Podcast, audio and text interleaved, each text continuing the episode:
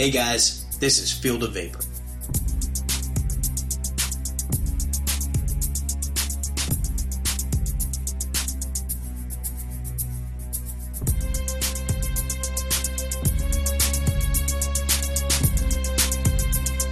Hey folks, this is Pete Basardo.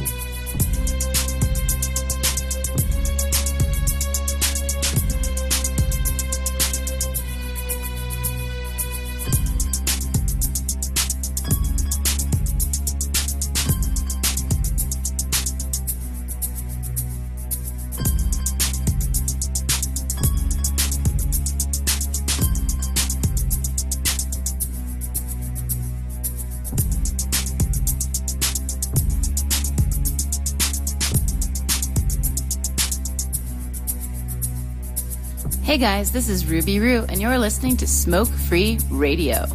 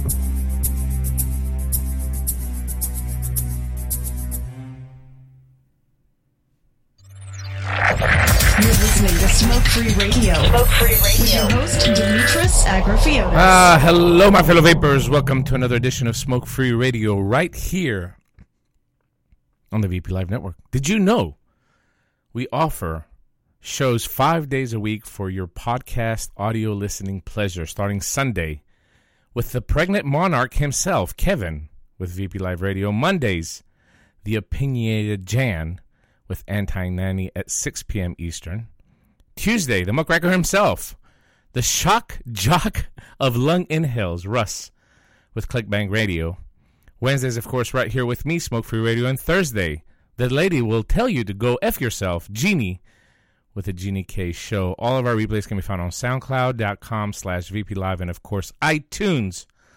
Welcome to the show. A lot of stuff to talk about. I'm going to go ahead and bring in my co-host, the lovely Em. By the way, I have uh, I have some uh, I have some intro music for her. Let me see if I can get on her. Make sure. Hey, hey, Em. By the way, I have uh, I have some. Uh, close close your radio. What are you doing? Hello? Noob. Noob. Hold on a second. I got an intro. I got an intro for you. Hold on. You ready? Yeah, I'm ready. Are you sure? I'm positive. Okay.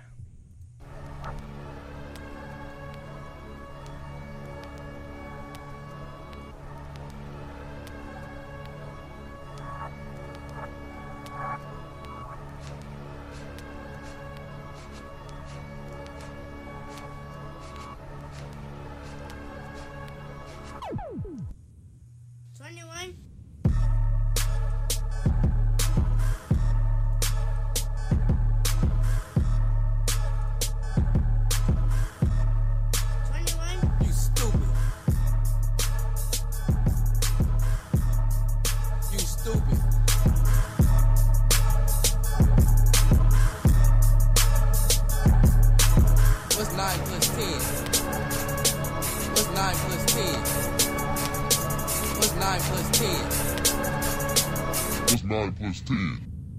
Twenty-one. You like that? That's the stupid remix. Have you ever heard that before? Stupid. Yeah, not. Em, are you still there? Yeah, I'm here. Okay. Did you have you ever heard that? That's it's a great intro. It's the stupid intro.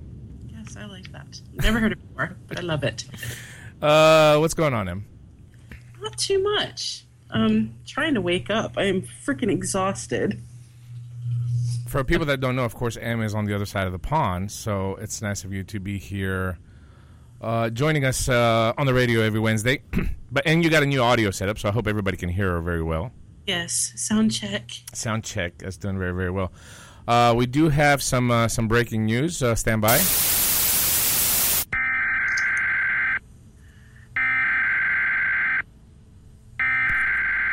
We interrupt our program to bring you this important message. Mr. Trouble never hangs around when he hears this mighty sound. Here I come to save the day. That means that Mighty Mouse is on the way. Yes, sir, when there is a wrong to right, Mighty Mouse will join the fight. On the sea or on the land, gets the situation well in hand. Hashtag MiceGate. So obviously, uh, we're going to talk about the Indiana thing here in a little bit. We we have to bring this story up because I I actually learned about this last night. Dr. F alerted me that this study was coming. I didn't have the specifics of it, but he said it was going to be a study done by John Hopkins, and now you see it. Uh, uh, what is your, your first reaction? I mean, th- these these you know punishing headlines that are killing us, of course, are starting to come out. Medical Express: e-cigarette exposure impairs immune responses in mouse model. New research finds. Um, on the Guardian, vaping might not be as safe as smokers think. Research suggests, and so and tomorrow, of course, is going to be a myriad of them. So, your your first initial thoughts? It's ridiculous. yeah, I could have told you that. it's with the sh- the formaldehyde shit. What was it last week and the week before, and then now you've got the. I'm just so sick and tired of the the scaremongering that's coming out. It's just it's ridiculous. it's getting out of hand at this point. I think what they're trying to do, okay, I think they're they're seeing that vaping is taken off so quickly. I think Yeah. they're trying to deter smokers from trying it. I honestly believe that. I don't think they're really attacking vaping. They're attacking people, society's opinion, and of course, smokers' opinion on electronic cigarettes. And they're trying to deter from using the product to slow down the growth. That is my honest to God opinion. These studies, like the formaldehyde study and this study, there, there's really no if anything from this study, which I'm going to talk a little bit more about detail, what they did, they took these mice and they put them in a controlled, um, you know, uh, environment, and uh, they were they were pump, you know pumping en- NJOY Bold King menthol, 18 milligram every so often, every you know, 30 whatever they did, hour and a half or in 24 hour period, whatever they did, doesn't make any difference. Um, but I mean, the study is, is flawed for many reasons. I mean, it doesn't re- represent real time use and uh, and and how we use the product for one. Um, but th- the funny part is that in the Guardian, the story ends right after everything that says in there, and a lot of the wording is very very tricky the way that they've they've they've, they've mentioned it. But it ends where um, we're surprised by how high that number was, considering that e-cigarettes do not produce combustion products," said Dr. Susan, which was one of the the authors. Granted, it's hundred times lower than cigarette smoke, but it's still a high number of free radicals that can potentially damage cells. And here's my here's my theory, right? We we in advocacy have always claimed that this product is not safe. I have never in my life, in four years doing shows and radio, never had said that this product is safe. This is the concept of tobacco harm reduction. This shows that e-cigs are 100 times safer than cigarettes. Guess what? Fuck it, I'm taking my chances. It's 100 times safer. That's what I'm looking for. I'm looking for something that's 100 times safer than a cigarette. Do you agree?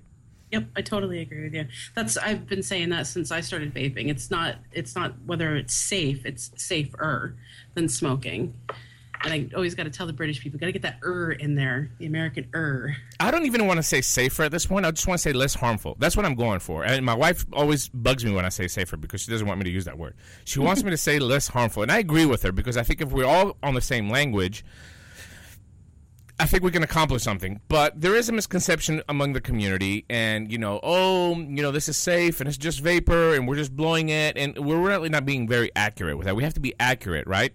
Uh, it's still a new product. You know, we don't know everything about it. What we do know is that it's hundred times safer than cigarettes, and to me, that is enough for public health officials if they really care about health to promote them, promote it as, as a tobacco harm reduction tool, which they're not doing. They're doing exactly the opposite.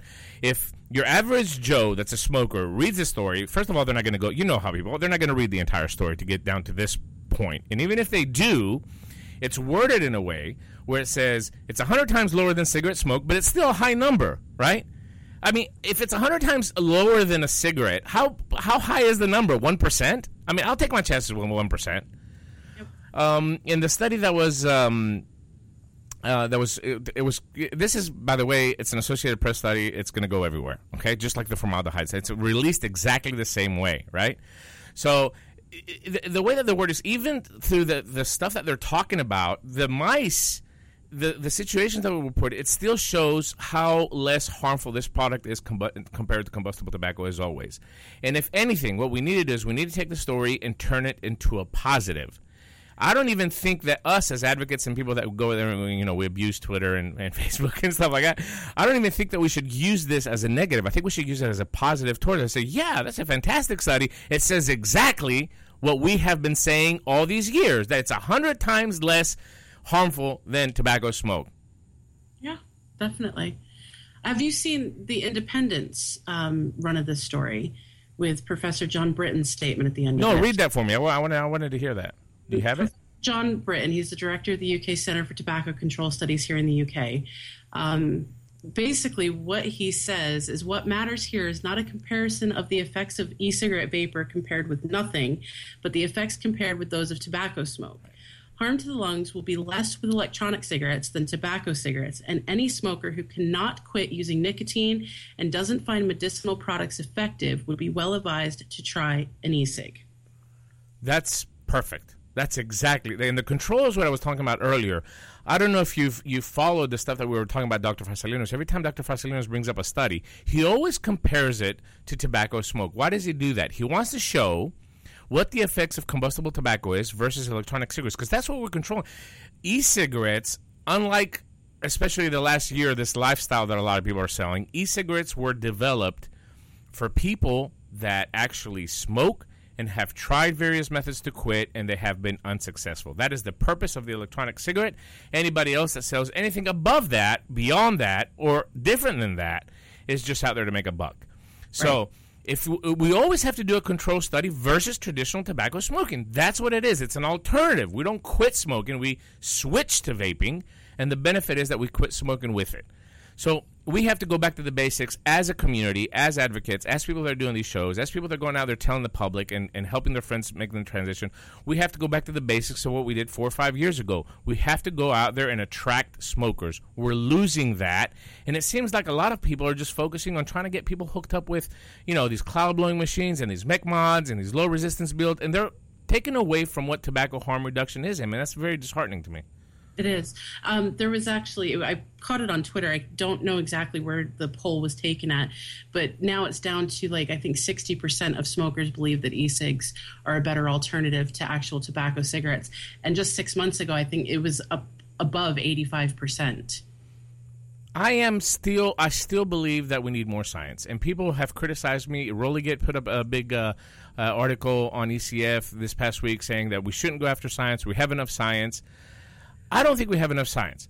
Uh, I think that some of these studies that Dr. Polosa and uh, Jacques Le Houezec and Dr. F have proposed um, are, are critical as we're moving forward. Uh, the, the one with the second and third generation atomizers, I think, is important. Dr. Polosa has a really good study uh, that he has proposed for um, treating people with that are in, in mental hospitals that have uh, you know that, that have been you know hospitalized for mental illness that smoke when they go inside there and they put them on patches because they don't allow them to smoke and it deters the actual effects of healing when they're trying to work on their mental illness. Uh, there's another a vape shop study out there that has been pr- proposed. I think that all these studies can be done. Uh, even if it's in a slower pace, and I think if we build the, uh, the, the evidence and mount the evidence and have a good PR firm, it's not only to do the studies, but also pay the AVA and pay Greg Conley to get out there and get these stories public.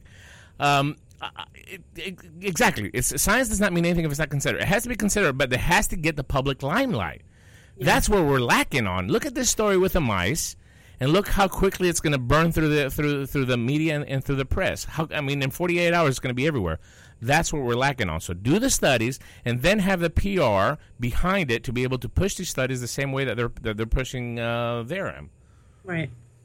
Definitely. Plus, that with that too is if we have the information to back up what we're trying to get out there as far as the advocacy part of it, um, the more information we have, the better we're going to be able to present our case. Somebody in the community had told me once, um, advocacy without science is weak advocacy.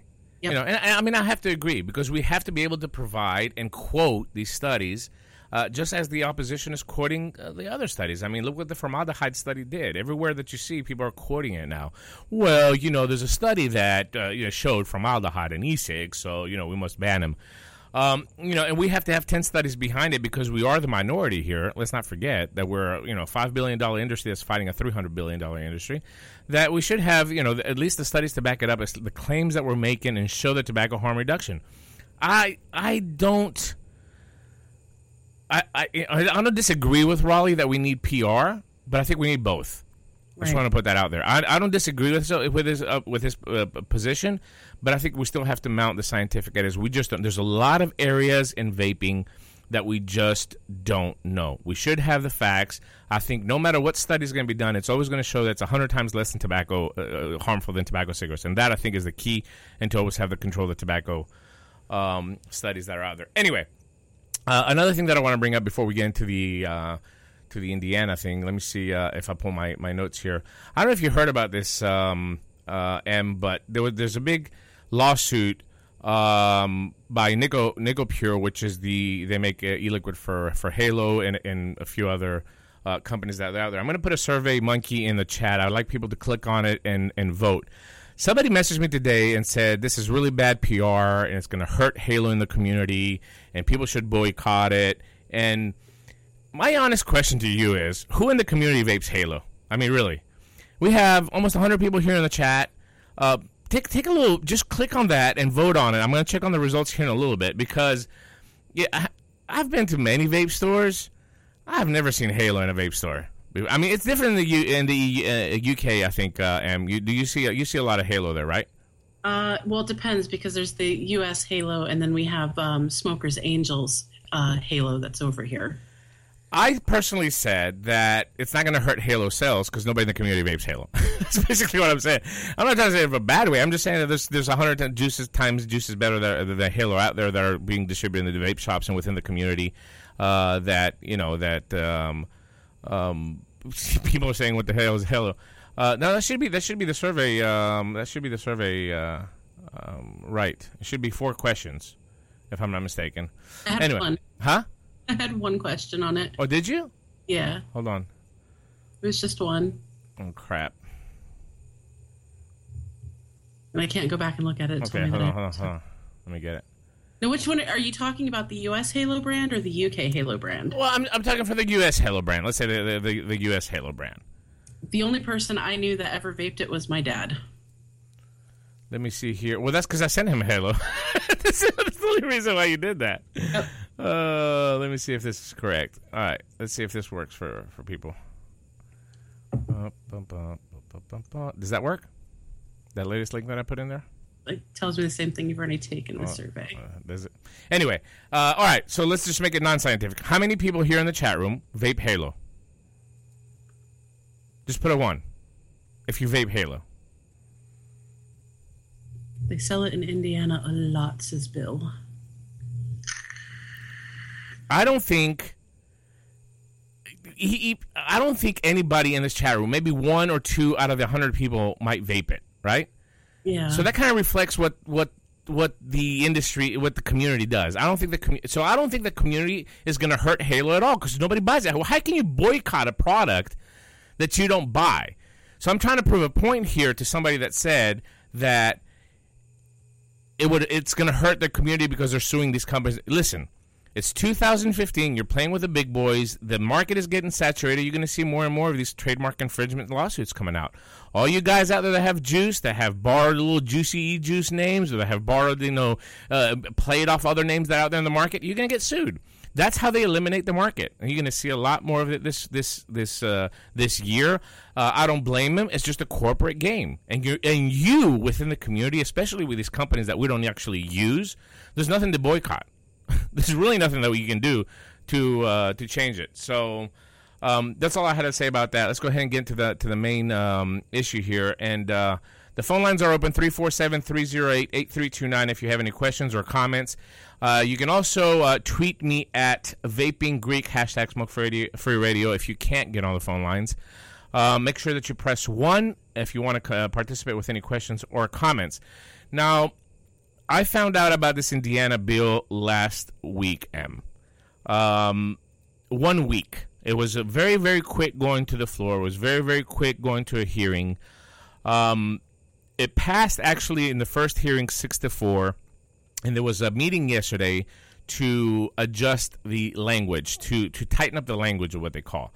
So uh, I, I sent you the link to c- take a look at the at, at the bill, and some of the stuff that was on there, uh, even from the initial bill, was tricky to me. Some some stuff caught my attention.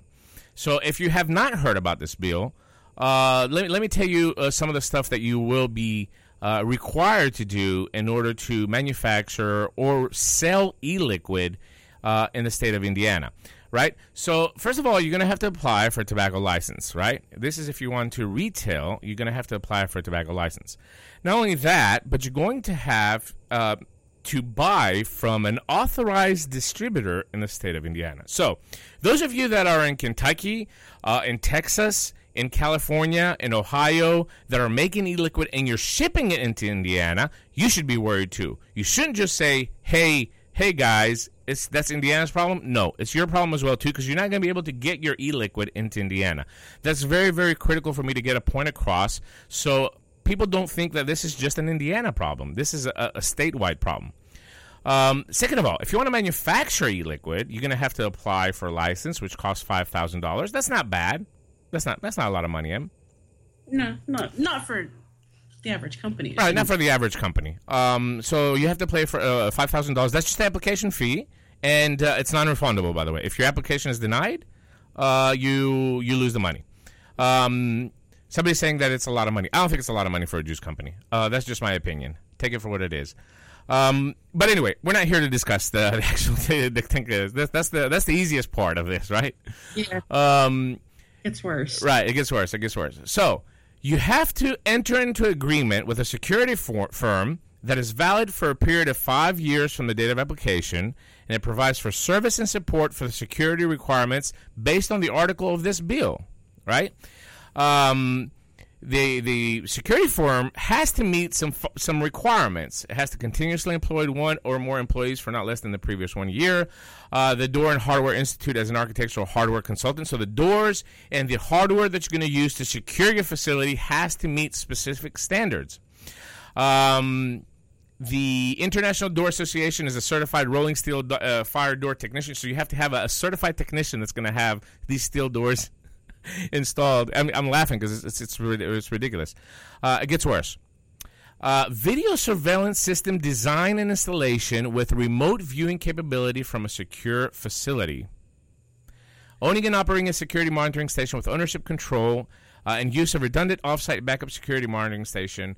Uh, operating facility that modifies commercial hollow metal doors, frames, and borrowed lights, and authorization to the UL laboratories. Including with this, they also have the right to come in and inspect you at any time, inspect your e liquid. You have to use specific ingredients in your e liquid. You have to use three, three non party labs to test your e liquid. it gets better. So I'm, I'm, going through. I'm going through the bill to try to pick pick out the the, the, the good stuff. Um, so in short, if you are an e-liquid manufacturer in Indiana, you're screwed. This I can't even spell it any easier. You are done. Not only are you done, but if you want to sell e-liquid into Indiana, you're screwed as well too. Yeah, if you don't live in, if you're not in Indiana and you don't have a, a tobacco license through them, you're not going to be able to sell to anybody that's in Indiana. You can't wholesale to any of them. That's right. So what I did is I did a little bit of digging, and uh, and what I came up with was pretty, well. I didn't do it by myself. I have to give credit where credit is due. James Martin from Inside Vaping helped me a lot. Russ from ClickBang, uh, Tom Baker helped me a lot. Uh, what we try to do is try to find who is behind this bill.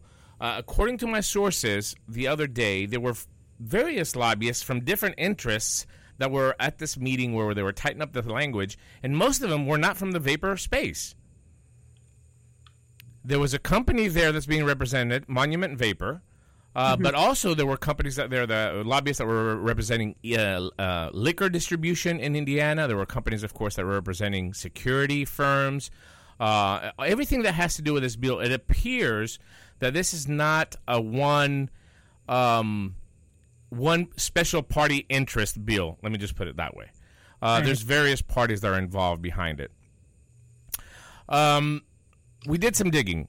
Lowcostvapor.com, that is one of the companies that is owned by Monument Vapor. They have about 15 to 20 different websites registered under their names White River Smoke Juice, Low Cost Vapor, Zaza E Juice, uh, White River Smoke, uh, Monument Vapor, e Har- uh, Ed Hardy E Liquid. I can go on and on. Indiana Grand Vapor. There's tons of, of uh, URLs that are listed uh, under this uh, this this company, which is Zach Laikin. He's the guy that that is the VP uh, of L3 Investments, right?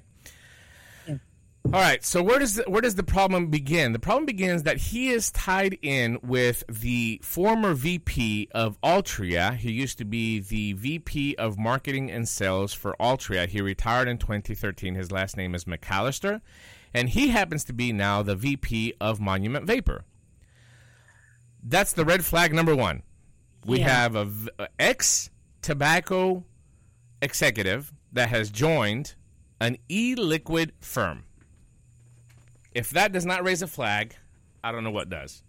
That Go ahead. Go ahead. I'm- Stop me at any time, by the way, because I, I sometimes I just go on a tantrum. So to me, just, to me that that just reminds me of like uh, the you know like the running of the bulls. To be honest, you've got the little matador with his red freaking flag, and oh, we did some digging on this guy. It seems like he has a criminal past. I haven't been able to dig any th- uh, further than that, but in all honesty, and, and James will J- James will reiterate this in, in in the chat that at some point while we were doing this, at 72 hours, by the way, nonstop digging into this thing, I, I got scared. I really got scared. I mean, I even told Connie, I you know, I got kids. You know, I don't want to dig into this because this got really, really blown up.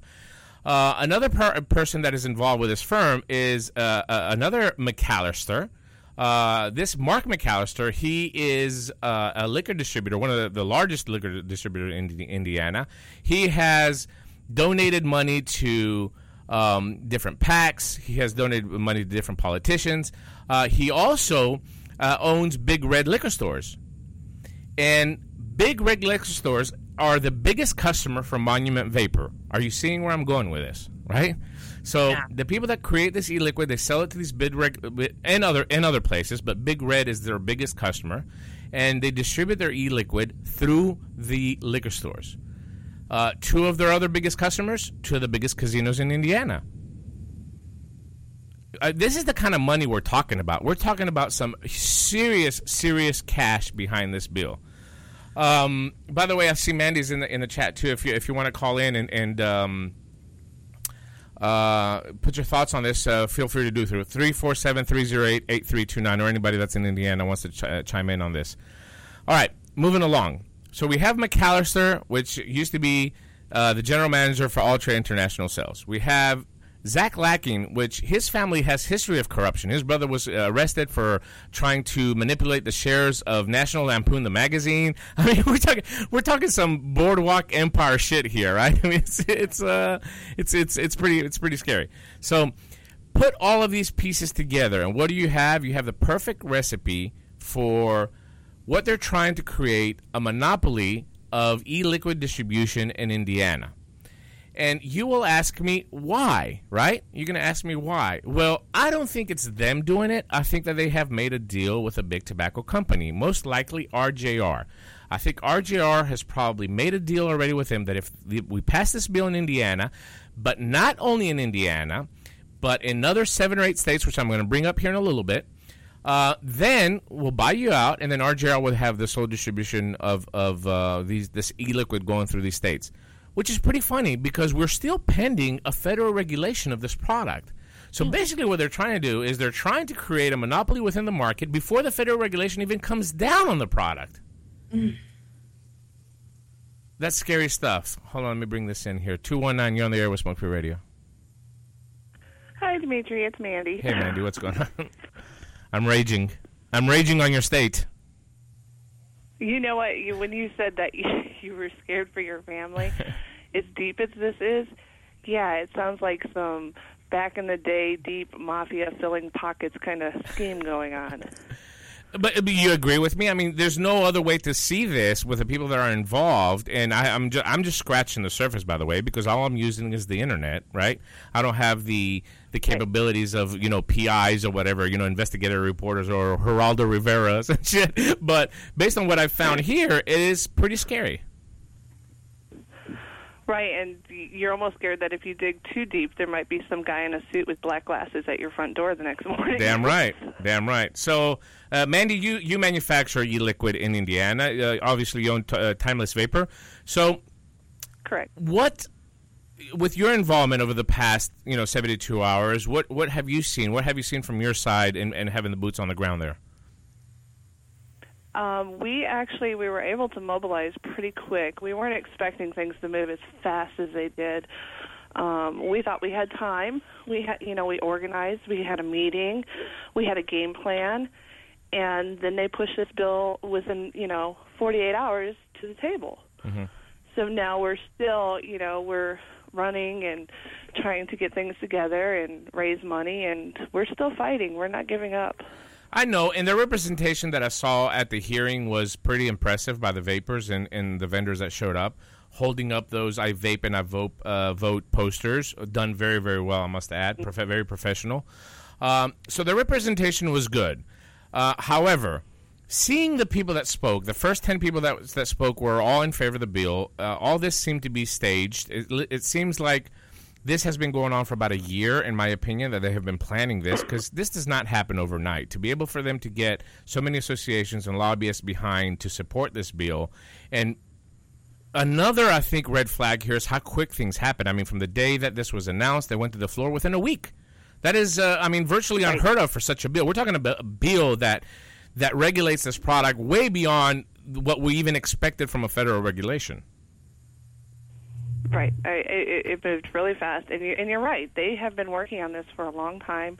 It was clear, as in depth as that bill goes. If people click on the link and look at the bill, it details everything. I mean, you're talking clean room, ISO, the security, and you can tell that there's big. When you said casinos, you know that's the kind of security casinos have. Right. You know, this Indiana was the first one that came out with this in-depth legislation where they had to been work. This is not something they came up with, you know, in two months. I want to know huge. why It's do you long. think an e-liquid manufacturer needs to have that kind of security? Is is liquid it's nicotine like a hot secure- commodity? it's like the reason for are- like manufacturing uh, illegal pot or you know the the states that you know legalized it. It would almost seem like their requirements. I, I, th- I think that part of these requirements are strong arming the existing vendors in the state. So I think that some of the stuff that they're asking are not going to be virtually impossible, but it's going to be very difficult for, for a small business to be able to fill these requirements. I mean, just given what I see here, um, I mean, the ISO status could go eighty, eighty-five thousand dollars depending on who you where you go. Uh, but the, the, from even from the rest of the stuff that I see here, I mean, you're looking at a good chunk of change. You're talking about a forty, fifty thousand dollars investment, not including your facility. Right. So- so- and this is just one bill out of five that was presented. Right. We haven't even scratched the surface of the other four bills because Right. this one just it trumped everything. I'm I'm I'm all for reasonable and fair regulations, Mandy. I've always been.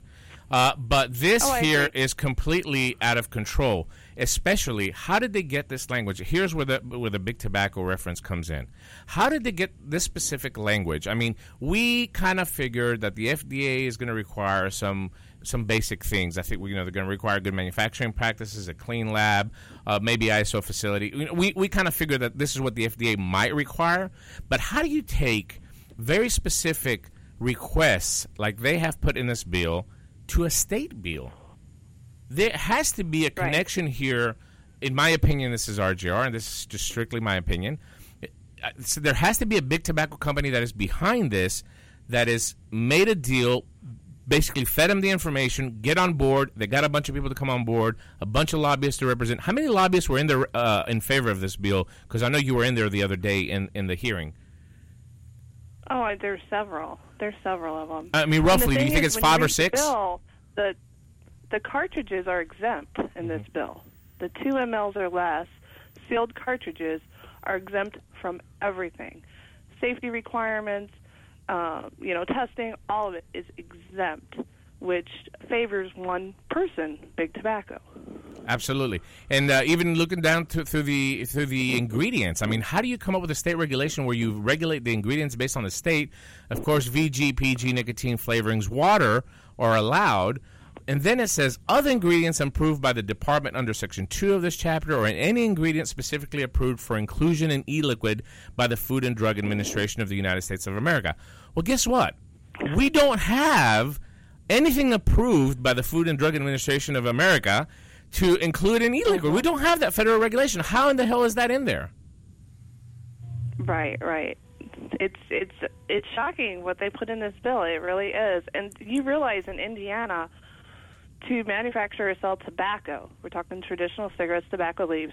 All they have to do is get a tobacco license to sell it, and they have to pass a background check. Yeah. That's it. They don't have to get a permit. They don't have to have lockdown facilities, clean rooms, ISO stations. They don't have to have any of that. Just a background check and pay the license fee. That's it. The how much is a tobacco license in Indiana for the retailers if they want to sell e-liquid? If you want to open up a vape shop and you want to I sell it, five hundred five hundred dollars for so, the license. So according to this, you're gonna have it- oh, it's two fifty. James says it's two fifty. Okay, so you pay two hundred and fifty or five hundred. Doesn't make any difference. No, no big deal. Uh, then when you open up your, you can only get e-liquid though from those that have an authorized distribution license in the state of Indiana. So pretty much means you're not going to be able to get e-liquid from any, from anybody unless that supplier, let's say you're getting NicQuid or whatever, that NicQuid supplier has a valid distribution into the state of Indiana. Am I reading that correctly? Right. No, they have to get a permit just like everyone in the state of Indiana, and they have to follow the guidelines and regulations that the state of Indiana has. How they're going to enforce out of state inspections, I'm not sure, but that's what they're saying. So if I want NicQuid, I have to call NicQuid and ask, are you going to buy the permit? And are you going to be able to have your liquid tested, um, provide state inspections, you know, autumn, the security, the guard? Are you going to do all that so I can sell your liquid in my store? You know what's funny? That's how the liquor uh, business works. Here in Tennessee, if I want to get liquor from a distribution company in New York, because I had to go through this with, with Greek wine that I, that I sell at the restaurant, they had to apply to the state of Tennessee to be able to distribute their liquor into the state. And then after they applied, I was able to buy it from my distributor. So the New York guy sells it to the distributor here in Tennessee, and the Tennessee guy sells it to me. That's the proper way of going. I wouldn't be able to do it any. I couldn't go directly to New York to buy it. So if this happens for e-liquid, this is going to disrupt the entire chain of how people vape, and of course the, the the growth of the vape shop is pretty much cut at its legs. I don't think any vape shop would be able to um, to sustain that. No, I think it's going to be one of those No, things they- if it does get passed that. Oh, sorry. Go ahead. uh, what's going to happen is these these manufacturers in other states are going to just say no, forget it. It's, I'm not going to waste my money doing that, and so Indiana's just going to dry up. I don't think I don't think there's going to be a lot of distributors that are going to go out there and apply to, to sell their e-liquid in, in Indiana. No, because if, if it passes unless, in Indiana, unless what the vape, states? unless the vape stores buy Monument, because I'm they're ready for this. They Right. they have everything ready. Their facilities, they're ready to go. Surprisingly, Yeah. unless every store in Indiana sells their product, no vapes because e-liquid's the backbone of vape stores. This will shut everyone out of business in Indiana. They also make juice for a company called Zaza, which I didn't know what it was, but I did some some uh, looking into it, and it looks like it's a pretty big distribution as well too. Zaza e-liquid, I've never heard of it before, but that doesn't mean that people are not using it. That's one because our community is very very small. We think we're a big community, but we're not that big compared to how many people vape. But it appears that Zaza has a good distribution uh, out there already. Monument Vapor signed a lease on a new facility. It was like a 95,000 square feet, if I'm not mistaken, Mandy, uh, through the search that I did. Uh, so it appears that they have set every piece in the puzzle ready to sustain these regulations. And then once again, that was reiterated because the owner of the company stood up and was in favor. I mean, how can a vapor company, if they if they if they title themselves a vapor company, it's bullshit. I don't I don't consider them. I consider them the same as Logic at this point, but if you're titling yourself as a vapor company, how can you stand up and support a bill like this in your state? Right. It's it's it's shameful because everyone's going to boycott them if this happens because it's obvious what they did. I think that it falls back onto this to the to what I was telling uh, people about earlier with Halo. How many vapors vape uh, Monument Vapor Vapor E-Liquid. I mean, this is the first time I've ever heard of them. I'll be honest with you. And, and, and I'm in the beat of things of when it comes to the vaping community. Never heard of Monument Vapor in my life before, unless they re- unless they relabel for other people, which I'm sure that they do. But I I can't see that company being that popular that vapors like their juice that they're out there buying it and, and we're gonna and we're gonna go out there and, and, and boycott their juice. I mean, if, if that's the only thing that's available in the stores, people will buy it. Obviously, it won't be the community, but it will be people out there that vape that are not part of this community, which is a huge, huge number. I gotta, gotta keep reiterating that, but I think people here have to understand in our community that there's thousands of people out there that vape that just they're just they just want to vape, man. They just want to stay off cigarettes. They don't care about you know. I just got a really bad email. Uh huh. A really you can, bad email. You can read it if you want to. So they told me they told me in chat to check my email. Um, urgent action tomorrow, Thursday, February fifth. The bill will have its second reading on the Senate floor. How can that happen? A This second a- reading tomorrow? That's Senator Yoder has avoided contact to sit down and talk about the amendments he promised when we were there, and the second reading goes tomorrow. That's 72 hours. That's unbelievable. I just got this email. Wow. I don't. I mean, I, don't- I don't. I don't. I believe it because I saw that with the way that this bill progressed. It doesn't. I'm not that surprised to be honest with you, but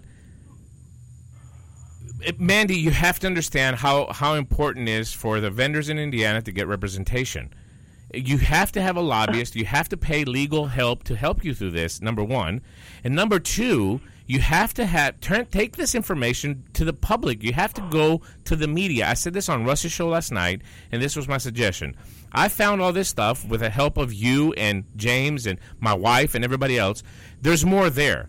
If we take this to the newspaper, especially to an aspiring reporter, and say, This is going to be the story of the century, you're going to make a name for yourself, get out there and investigate it, I think this is going to really help your cause there in Indiana. I think you need to do that ASAP. If this goes to the floor tomorrow for a second reading, it's going to pass. There, there's Yeah, they've asked. Um, oh my goodness, I'm just in shock at the moment. Yeah. Wow.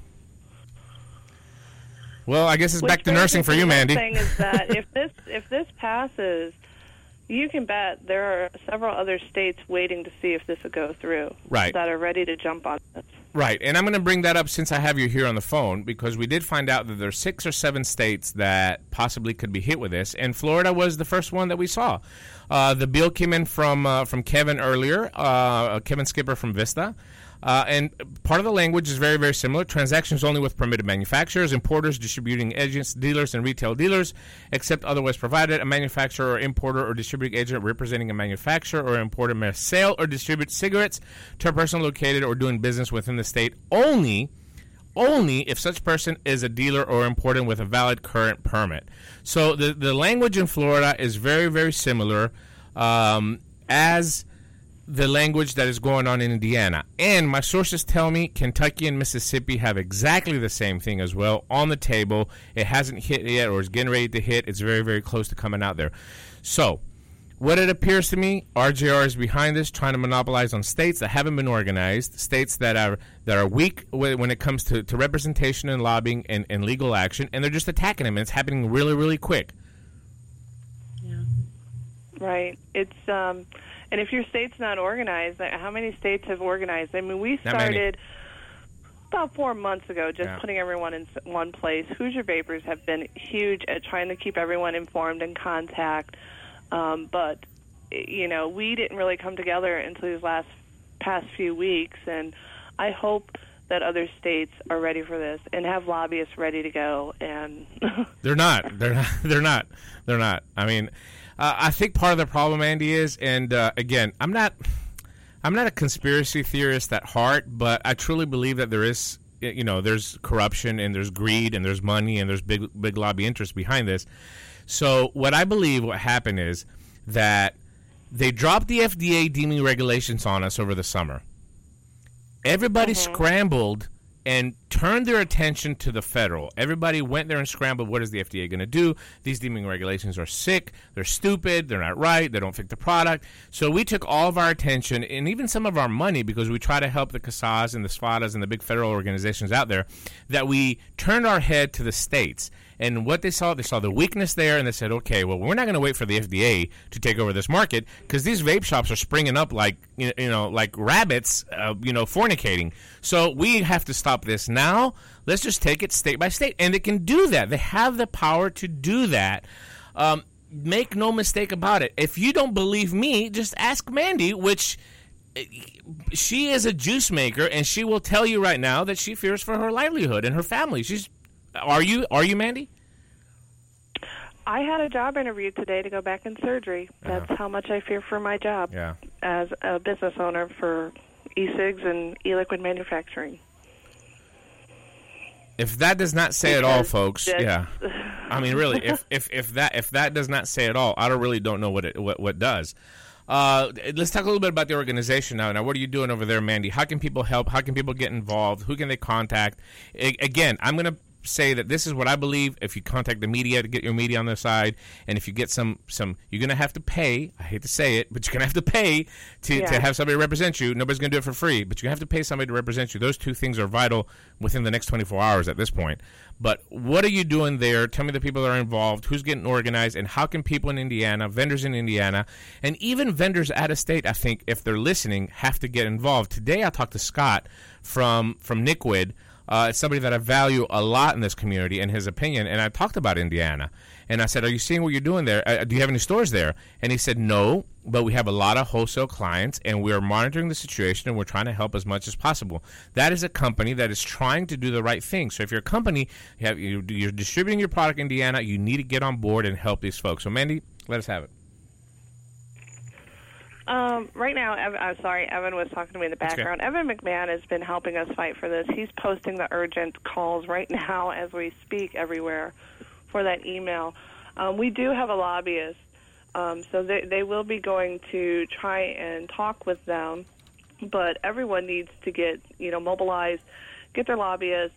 Um, you're right about the media. We need funds, and that's one of the things we were doing is we're having fundraisers, everybody, to raise money for this kind of stuff because it's not cheap Yeah. at all. No, it's not.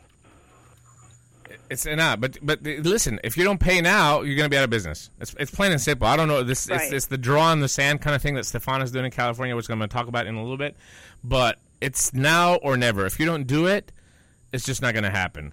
Um, anything else that you Uh, want to? yeah, end? he's telling Yeah, me now we have built allies, which is a good thing. Yeah.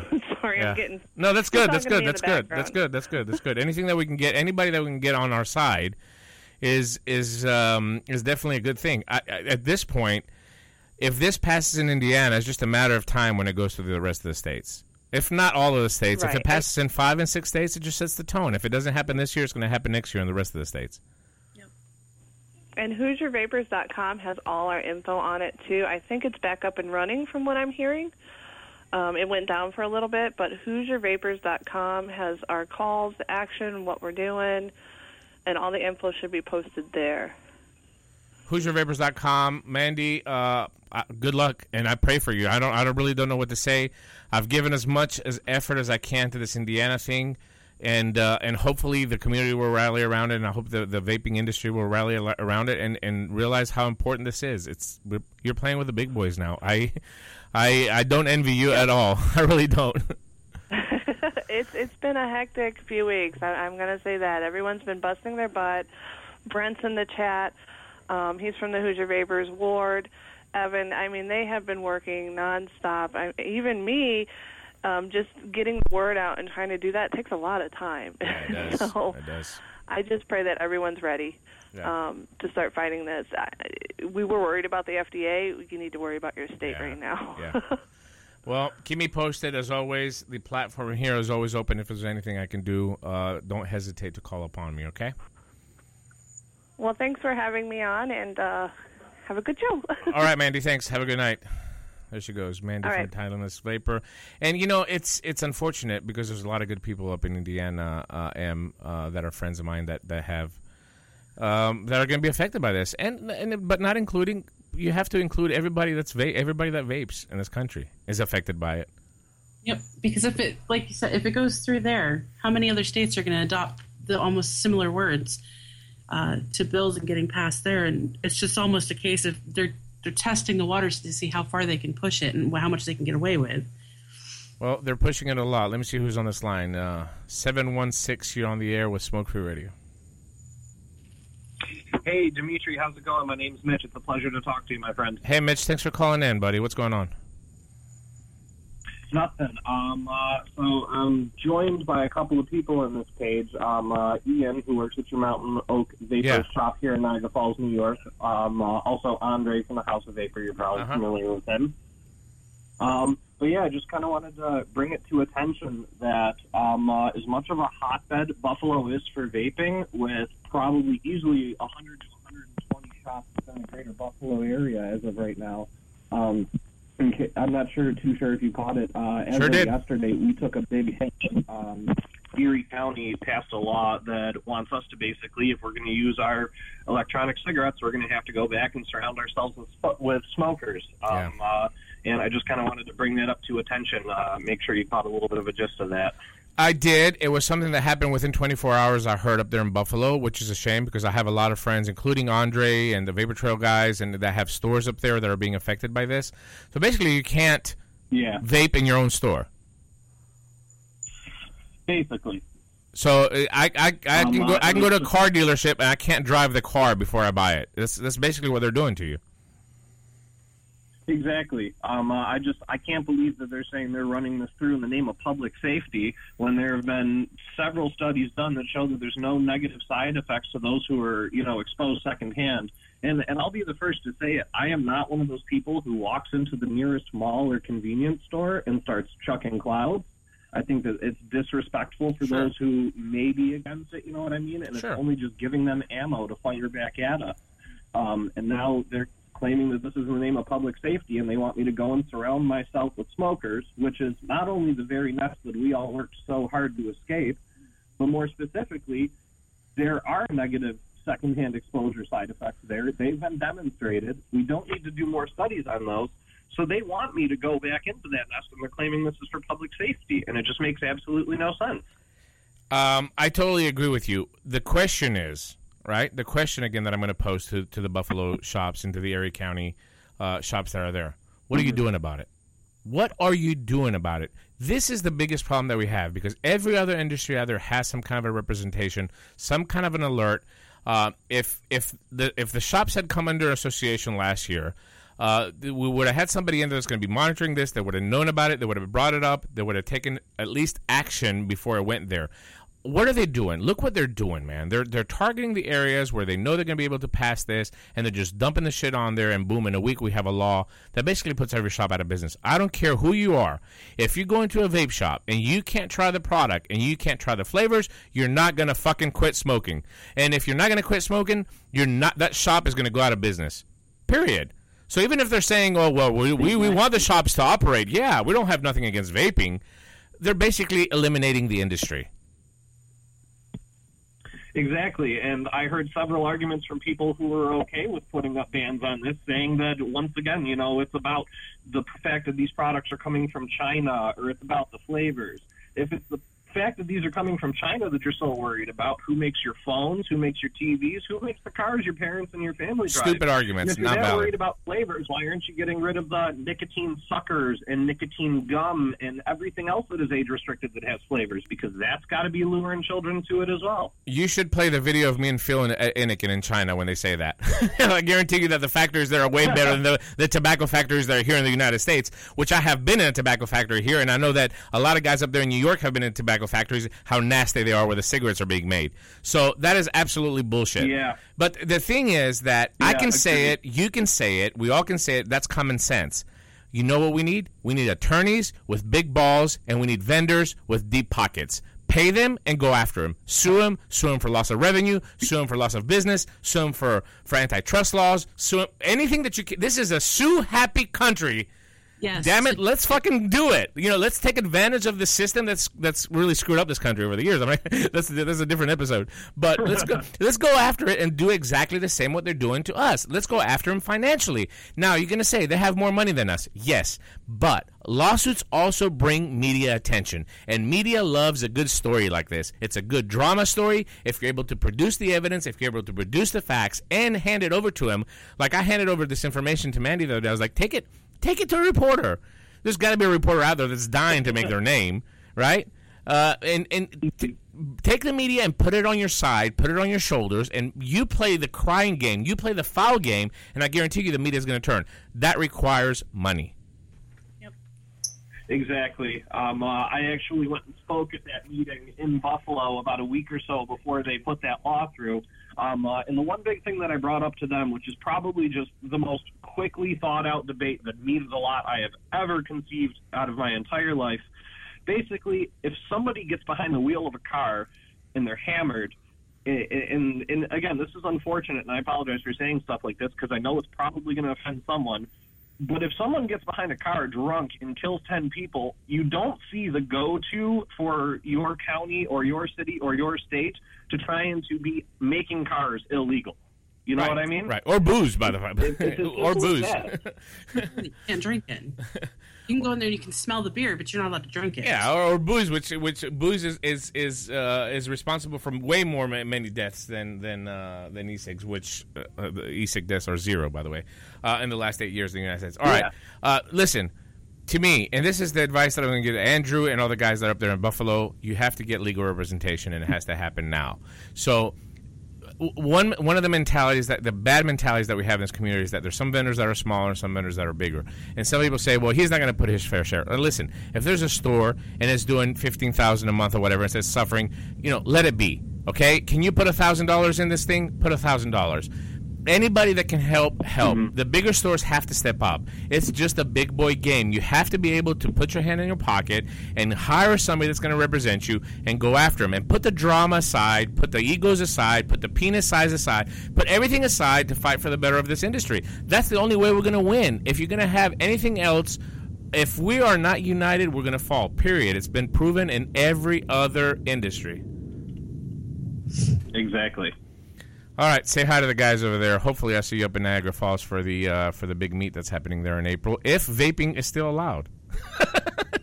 Uh, yes, that is Niagara County, luckily. Well, for now- there. I already got both days off of work. for now, hey, maybe we- maybe we have to go outside the the civic center and vape.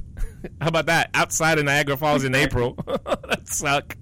Yeah, let's just hope the weather's not too bad because we got about a foot and a half of snow dumped on us in the past 24 hours. No doubt, no doubt. All right, uh, you guys stay warm. There, say hi to everybody. All right, thanks for calling in. All right, thank you very Appreciate much for taking my call, Thanks. Dimitri. A pleasure as always. Have a good Thanks, one. Mitch. I appreciate it. I got a couple more people waiting on, on hold here. I'm going to get to you in just a second. I want to talk a little bit about the lobbying representation. Vista got the bill here for Tennessee, and the bill for the lobbyists was forty thousand dollars for a defensive uh, strategy for the year. Forty thousand dollars. Uh, am I don't know. Maybe I'm crazy. I just don't think that that's a lot of money.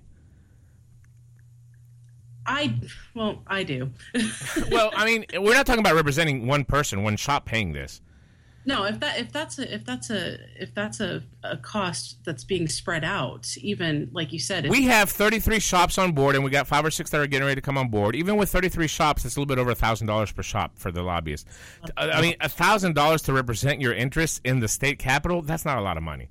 I can't believe that more states are not doing that. I can't believe I'm flabbergasted that more states have not got organized to have representation to protect their rights. This is the only way you're going to win. Period. You're not going to walk in there and say, "Say vaping saved my life." You're not going to walk in there and say, "Hey, I'm a small business." You're not going to walk in there and say, "Well, you know, vaping has yeah, I've, I've helped my my family quit, and it's not smoke, it's vapor." It- All that is fine and dandy, but it's not going to work. That's not how law is made in this country. I think a big part, of the problem is, is that so many companies have just gotten used to how easy it's been. We didn't really have any of this opposition coming from the governments and from everything else when we first started vaping a couple years ago, you know? And now it just it's literally it is just it's coming it's raining down on everybody and it's almost it's really hectic. It's really bad right now. Eight five nine. You're on the air with Smoke Free Radio. Yeah, Dimitri, my name is uh, John from Kentucky. I'm a first time caller. Thanks, John. Uh, I just run a small market stall type of a deal here in Kentucky where I live, and I sell, you know, vaping products and whatnot. And let me, I don't mean to ask you to repeat yourself, but you were saying uh, something earlier about what all's going on here in Indiana. Did I hear you correctly that you're not going to be able, if this bill passes in Indiana, to simply sell any juice you so please from any manufacturer you want? That's There's correct. all kinds of rules happening. Is that correct? That's correct. Yeah. Okay. Uh, well, let me ask you. I mean, uh, I've been to Indiana many times, and uh, Mhm. you know Tennessee's right below me and whatnot, Mhm. and uh, I consider myself, I guess, somewhat native to the area. So, uh, I buy from a juice manufacturer in Louisville, Kentucky. Okay. So, g- give me the okay. yeah, Just give me the, the rundown on this. Um, I am not going to carry juice, or I don't want to anyway. That somebody says, "Hey, you have to carry this because this is all compliant." Whereas, you know, all the customers that I have coming to me now like a particular flavor, Mhm. and I don't know if they're going to be be able to meet these regulations. So, I guess what I'm trying to ask you is, just being a, a very tiny little minnow in a Yeah. big ocean here, what can I do, or what should I do? Uh, what you should what, what you should do for Kentucky? Well, first of all, we have to see what the bill is going to be in Kentucky. Uh, according to my sources, it's going to be very very similar to Indiana. If you don't sell if you don't Okay. sell e-liquid, uh, if you don't sell e-liquid, it's probably not going to affect you. If you sell cartomizers that are pre-filled with two mils and under, they're exempt. According to the Indiana okay, bill. Well, yeah, no, oh, no, I have to sell e-liquid. Right, right. uh, everything that my starter kits, you, yeah. Yeah, absolutely. Uh, and and if, So- if you don't sell e-liquid, is you know you're not going to have repeat business. That's what the product works. So what can you do? You're asking me what you can do. The, what you have to do is you have to get together with the other shops and come together and hire representation. You have to have somebody that's going to be in the capital that represents your interests. You sell other products in your store, I'm assuming as well too. You sell tobacco products, Uh, no, I don't sell tobacco. I am primarily vaping. just primarily vaping. All right. So who in your state represents your industry? Except you. Who in my state? Yeah, yeah, good question. Yeah. Yeah. That is the question that you and every other vape shop owner and distributor within the state have to answer. Who represents? I own a restaurant in Tennessee. I am part of the Tennessee Restaurant Association. I pay thirty four hundred dollars a year of those fuckers. you know, do I love cutting that check? Uh. No, but it's part of my bills, just like I pay my rent and my power bill and my employees and my taxes every every month. I set aside that amount to pay this. Why? If anything happens between the hotel and the restaurant association and the capital, I'm alerted. I get an email. They tell me this is coming. This is the way it's going to fit your business. And what do you want me to do about it? You have to get representation in, in Kentucky that's going to represent your stores. If they don't, if you don't, the same thing's going to happen as Indiana. You're going to scramble last minute. It's going to cost you 10 times more money because when you get to the point where you're up against the wall like they are in Indiana within a matter of hours passing the bill, it becomes even more expensive to fight it. So what you can do is you can get together with your other shops and say, "Hey, listen, look at the other models. Look what they did in Tennessee. Look what they did in Georgia. Look what they did in Utah. Look what they did in Florida. These states have been organized. Try to do the same thing in Kentucky. Try to do the same thing. I think in Mississippi already started. They already started trying to do something down there. Try to get everybody under one umbrella. That way, it splits the cost. It doesn't affect you that much, you know, financially. Forty shops at a thousand dollars a year. That's not a lot of money. Okay, you can afford that. Uh, even the smallest business can afford that. Get together with your. I'm not even calling the people that sell vape vape products competitors at this point for you.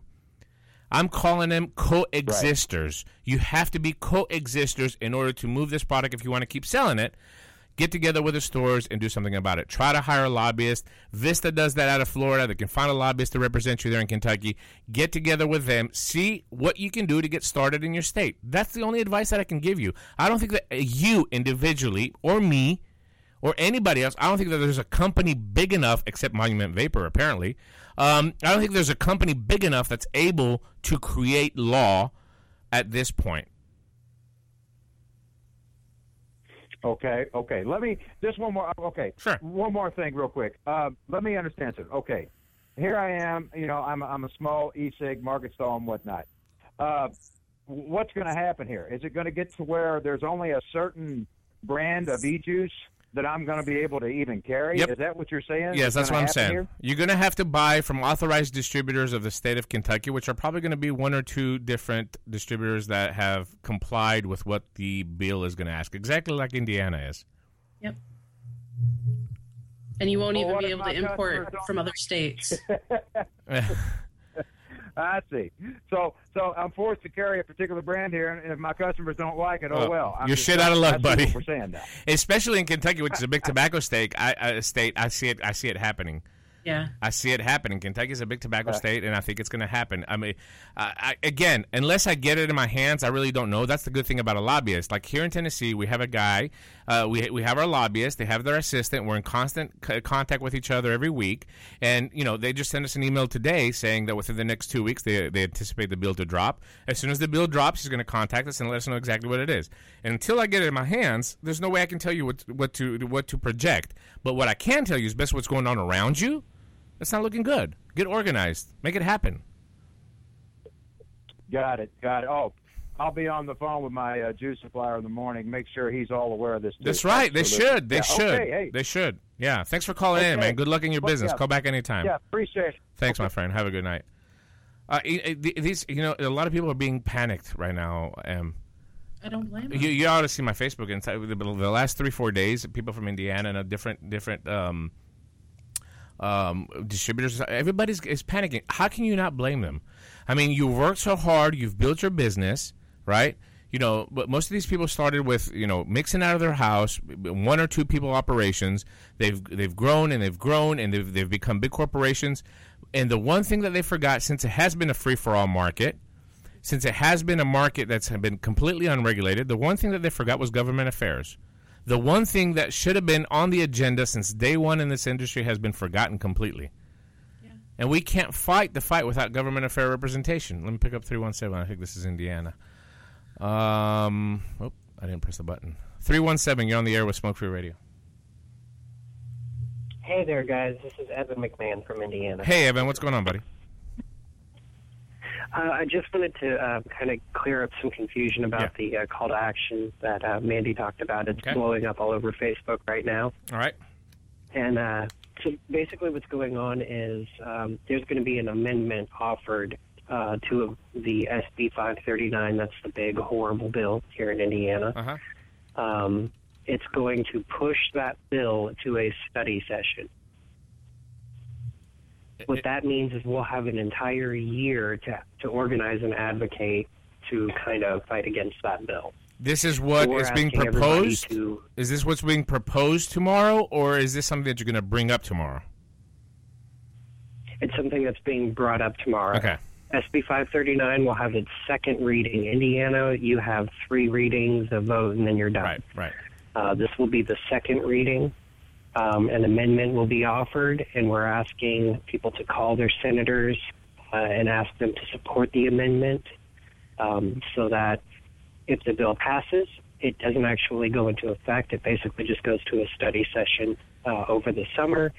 We have a year to organize, and then we come back in January, and we're better prepared for it. That is a good plan of attack if it is successful. in. Yeah, that is a plan of a good plan of attack if it's successful, right? So we've taken that we've taken the the, the the possibility that this might happen. Now, what happens if they don't accept the amendment? Uh, then it goes to a third reading, Mhm. uh, and then it would be voted on, and then it would go to the House, and it would start over in the House, and um, you know we'd keep fighting there. Do you believe that this is a predetermined outcome? Because to me, Evan, I'll be honest with you. Uh, I don't want to discourage you or anybody. It seems like it's a predetermined a- outcome. There's no way that this bill is moving so fast. Well, here's here's the, the inside track. I'll, I'll give you a little bit of my background. Mhm. Before I became a juice maker, about three months, two months ago, um, th- I worked in politics. This is actually what I did.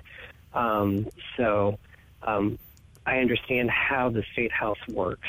Um, I understand how this process uh, moves along. Um, and basically, I don't think that there's um, a broad swath of support within the legislature. There aren't a lot of senators or representatives that know anything about this. It's a couple of key people, who are pushing things along. It just so happens that they sit on the committee and they chair the committee, so they're moving it along. We're actually getting a lot better um, perception uh, or reception in the House. Um, they seem seem to look at this as something that's unnecessary and a burdensome regulation on a new small business industry in Indiana. So I don't think this is a foregone conclusion. I don't think this is predetermined. Um, I believe Indiana was a test case for this type of legislation. Um, Indiana is a supermajority Republican state, and I think that they thought if they could get this passed in a conservative state like Indiana, they could get it passed in any state with any type of legislature. Um, it's been moving along in the, the Senate. Um, there are some very strong advocates in the Senate who look at this and just think that this is a horribly rotten bill.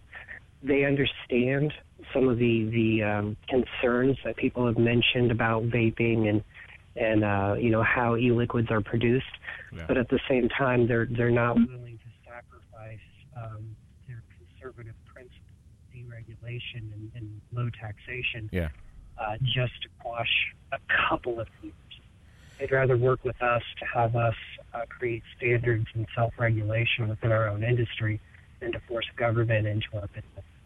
But So in, in, in any case, though. Evan, in any case, here, but it does take being organized. in any case, pending federal regulation of this product, how can we create state by state laws that are going to be uniform that's going to serve the industry? So let's say you do compromise. Let's say you get to the point where we sit down on the table and you do try to find a, a medium ground, which uh, in, in my in my opinion is just not going to happen. You have six lobbyists on that side with special different interest groups that are representing, and, and here we have a group of vendors with one lobbyist trying to fight them. But let's say you do get that chance and you do sit down. How is that going to go from state? How is that going to affect vaping and the distribution of the product state to state?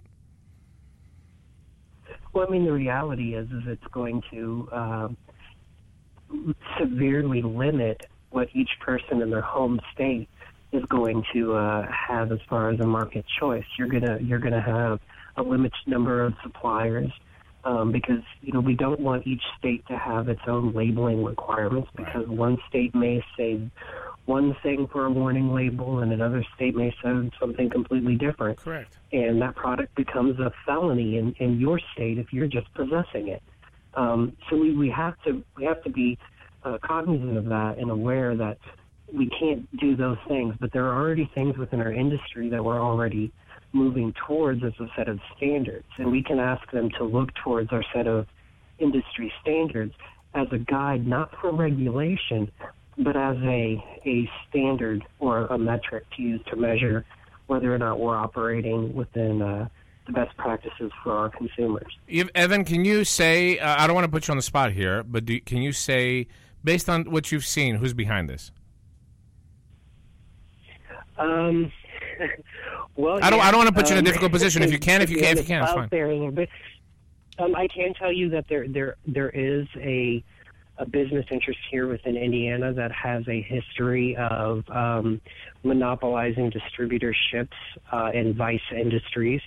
He's partnered with somebody in the tobacco industry who, in turn, um, have taken some young kid helped him form a, a company out of his home, actually, in a really nice neighborhood in Indianapolis that he's touting as the largest manufacturing facility of e-liquids in the state of Indiana, which is his basement.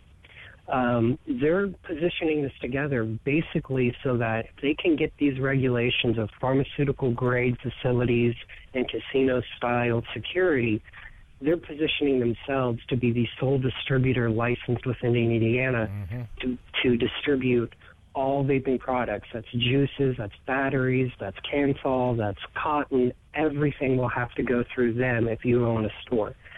And they, this guy already has that in one other industry. So, you know, we put the pieces together and we can see that. Um, we do know that some of the legislators that have been involved in this are actually kind of pulling their hair out now. They regret taking this project on. It was it seems like it was a pet project for one of their friends, and now they didn't expect the phones to be ringing off the hook.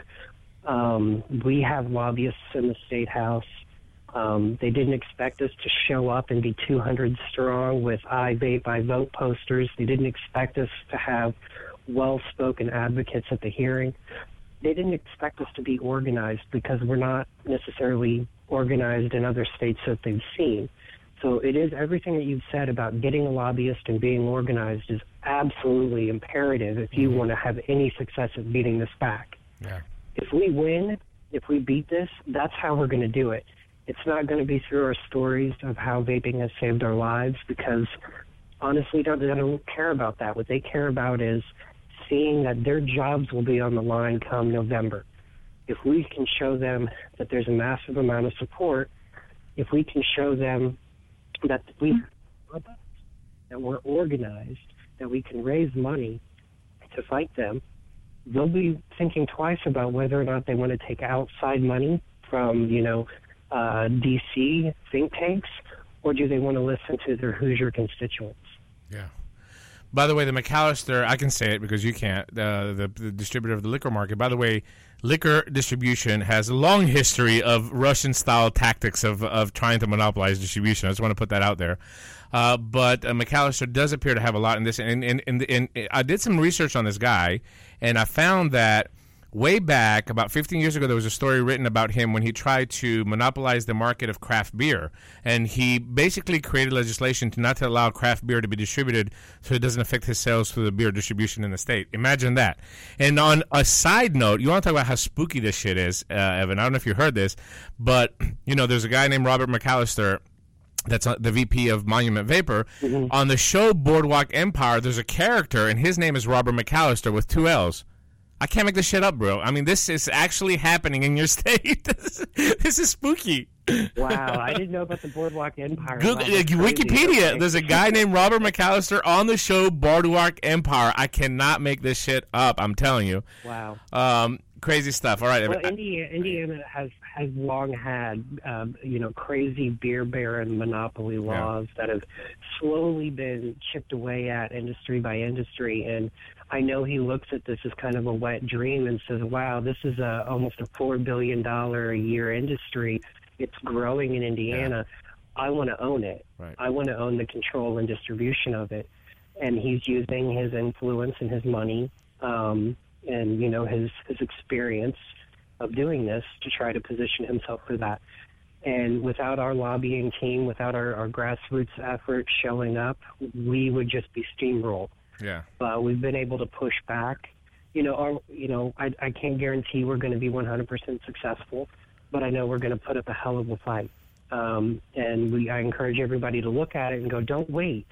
If we'd started doing this back in October, um, August, uh, we'd be infinitely harder to steamroll right now. Um, so you can't wait. You have to start before the legislation. Evan, I tried last year. I just want to put that. Yeah, I tried last year, man. there. I tried last year, and I talked to some vendors in Indiana, and you know, and everybody was like, "Yes, we need to do this." And then when I told them that they have to hire lobbyists and they have to pay, crickets. Now this is the result that we get. Uh, again, I like your attitude. Don't give up. Keep fighting. But I, I really think that now you have to take it to the next level. No more Mr. Nice Guy. No more Mr. Nice vendors over there. Step up to the plate and just take a bat and go go to town. That's the only way we're going to win this thing. Well, you know, I'd, I'd like to give a I'd like to give a warning, if I can, to any potential uh, legislator who's listening from Indiana right now. Um, we've already started working with a law firm. You pass this bill, we're going to sue the state of Indiana and federal. Um, Say that one more time because you cut out. Say that. Say that one more time. Evan, please, So if you don't bring mind. it. Say, say it one more time because you cut out. We've, we've already. Oh, sorry. We're we're already starting to form a federal lawsuit should they pass this bill. Um, we we're working with a law firm. Uh, we're looking for pay plaintiffs and outside of Indiana, and we're going to sue the crap out of the state if they try to do this. That's my boy. That's what I It's a like to hear. Commerce Clause violation. So we're not like going to take it lying down. Even if they pass it, we're going to continue to fight them, and we, we're planning all the way to the end. So. That's my boy. Good job, uh, Evan. Keep up the good work. Anything that I can do, of course, on my side, please feel free to reach out to me. Okay. Thank you, sir. Thanks, Evan. HoosierVapors.com. Get more information. You can find Evan, of course, on Facebook. Mandy, you can find him on Facebook. Find, find her on Facebook as well too. Let me pick up on this guy. He's been waiting patiently here. Five seven zero. You're on Smoke Free Radio. Hey, Dimitri, my name is Rob. I'm from uh, Pennsylvania. Hey, Rob. Um, I'm founder of the uh, Wilkes-Barre Vapors Club on Facebook. Mhm. Um, I have a question. Okay, Sure. well, first off, so far in Pennsylvania, we've been pretty lucky as far as legislation goes. Yep. Um, the most recent thing they did over here was Philadelphia is taking a page from New York, and uh, they're pretty much banning the sale of e-cigs to minors, and you can't use them in any public places, including bars, restaurants, and even tips from workplaces. Stupid, unenforceable law. I really don't care, honestly. so go ahead. Right. What I mean. It's it's really not that big of a it's not that big of a deal. We've been pretty lucky over here in Pennsylvania. They just they're treating it like tobacco. Don't Yeah. sell to people under eighteen, things like that. So we've been kind of skating by. Um, I'm having a personal issue, and I want to know how to go about it. Sure. Um, I'm a state I'm a state corrections officer. Okay, um, work for the Pennsylvania Department of Corrections, and I started vaping about five and a half years ago. Okay, when you know first came into the U.S. Um, in my old facility, we were able to get, with the help of our management, our lieutenants and, and captains, we were able to get vaping authorized in the department. We were allowed to use them like we did cigarettes. Uh, recently, they banned it. We're not allowed to use uh, personal vaporizers Mhm. inside the facility anymore. The uh, the reasoning they gave is it's a heat source. It contains a lithium-ion battery and unknown variables. Mhm. That's the reasoning they gave us. Right. Um, I'm in contact with our union, and we're going. And from another facility, a friend of mine is on the exec in the uh, executive board. They're trying to get a. Um, we do what's called grievances with our union. Um, you have a problem with something that's not policy, yet you have a right to grieve it. Um, I'm just not sure how to go about doing this. I mean, we're we're fighting the state on a much smaller level than you know statewide. You, you, Um, you've got you got a I've huge problem there, Rob. You, you got a huge problem. The problem is that when when it's policy, it's very very difficult to change, uh, uh, especially right, legally. It's not policy yet. That's Right. why we're trying to get the get agreed now before it becomes right. uh, policy. If if it's not policy, education, I think right here is the key. I think that you should do you should request a sit down. You should have some professional people come in. Uh, the people that are going to represent you, I would bring in a Greg Conley. I would bring a couple more people in that are going to be able to lay the facts and the education on the product. Number one, which is which is vital.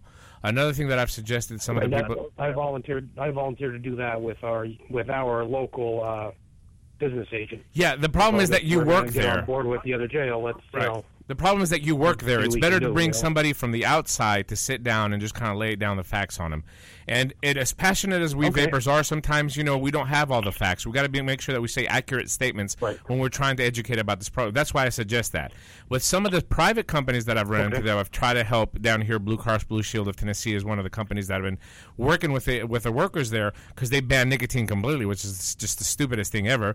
Uh, especially for nurses in the ER. If somebody's a smoker and they're about to operate on me, let him go have a fucking cigarette, right? I don't have to fucking shake him while they're about to cut him. No Uh, right? But but what I've been what I've been trying to do is try to show also financial sense. Try to show that how much it would benefit the prison system to be able for you to use this product, not only from a health benefit of the state, how much money they're going to save on health insurance, sick days, how much it helps you uh-huh. concentrate on your work. You know, if you're able to get all these and put them down on a piece of paper where they can actually see the benefits of you using this product, I think you might have a case. Again, at the end of the day, though, policy, especially when we're talking about policy like that, is very, very difficult to change because a lot of their information comes from the same sources that are our opponents. Their sources are what? American Lung Association, American Cancer Association, all these associations that are against e-cigs pretty much. So if they're going to take these stories that mice have lung cancer when they're using e-cigs, which is basically what they're saying, but it's not true. Uh, we're, we're screwed. We can't fight that yet. We're not in that position. So educate them and good luck. That's really all I can tell you. As much education as you can. If you have some people there, bring some people in to talk to them. I think it's a good idea to bring a third party person inside so they don't think it's just you and you just want to do it to blow clouds at work, you know, because they have that mentality. It's an ideology factor as well too. They see this coming out of your mouth, they think it's smoke, even though it's vapor, it doesn't make any difference, and that's what they believe in their heads. Bring a third party in, let them sit down and educate, and good luck. That's all I can tell you. Well, I think I'm going to need it. It's going to be an uphill Yeah. battle. You know, I feel for you, bro. I We're really not- do. We're not looking to bring our our mods and stuff like that in there. We're just looking to, you know, an eGo battery Right, or an right. eGrip, something something small to get us through shift. Well, you, you, always have, uh, you know, the bathroom. you know, when, when all else fails, you know, say this is going to cause a lot of people having You to go to the restroom. actually, I, I considered that, but the problem is, is that if it does become policy, it's considered contraband, and I could be terminated and have charges Yeah, filed on me. That's true too. For bringing it in. Who would have thought the day So would come that's what I and mean, that we our our devices that help us quit combustible tobacco would be considered contraband? Emma, would you ever did you ever believe that was going to happen? No, no, we didn't. And like you said, especially even back when uh, when we first started vaping, I just in my old facility, I got ten people, 10, 10 fellow officers off cigarettes. That's you know, fantastic. um, eight of them stayed off them and quit tobacco altogether. One went to chewing tobacco, and one started smoking again after his brother passed away. So Yeah, it was kind yeah. of you know, kind of expect that. But our security captain and everybody got on board. He said, "Hey, let's get this approved." We got it approved, and we've been good for four and a half years. Yeah. And now all of a sudden, it's you know because it's in the spotlight. Now it's in, you know, it's on. It's when you turn on the news, it's on media everywhere. So now they're looking at it and all the negative, uh, negative media attention it's bringing. That's all they see. They don't see the positive media attention. You know, they don't want to hear what doctors are saying or Right, anything right. else. Right. You know, It's the happening thing what- now, man. Attack e-cigs. That's right that's now. that's what the hot thing is right now. It's it's it's all about the attacking e-cigs. Rob, good luck to you. Keep me updated what's going on. I'd like to to see how this this follows up. We're we're having an uphill battle here with Blue Cross Blue Shield. We're trying to make some some getway with with them, but it's very very difficult because they have the big pharmaceutical behind it. You know, that it's it's it's it's a huge Yeah. up, uphill battle for us. It is. It's a It's the thing. The thing that gets me with that is, is that my doctor, when I told him I was vaping, he said, "Good, keep it up." I just got my brother to quit smoking uh, three, four months ago. He had his first doctor's appointment, and she he told her he quit smoking and went then went to vaping. She checked his lungs and said, "Frank, I don't hear any wheezing in your lungs anymore. Keep doing what you're doing." Yeah. But yet the insurance companies don't want to listen to the people who are treating us and saying it's working. Yeah. I believe know, you, Rob. just- I really it's- do. The health benefits. it sucks, it sucks for every one of Yeah. us.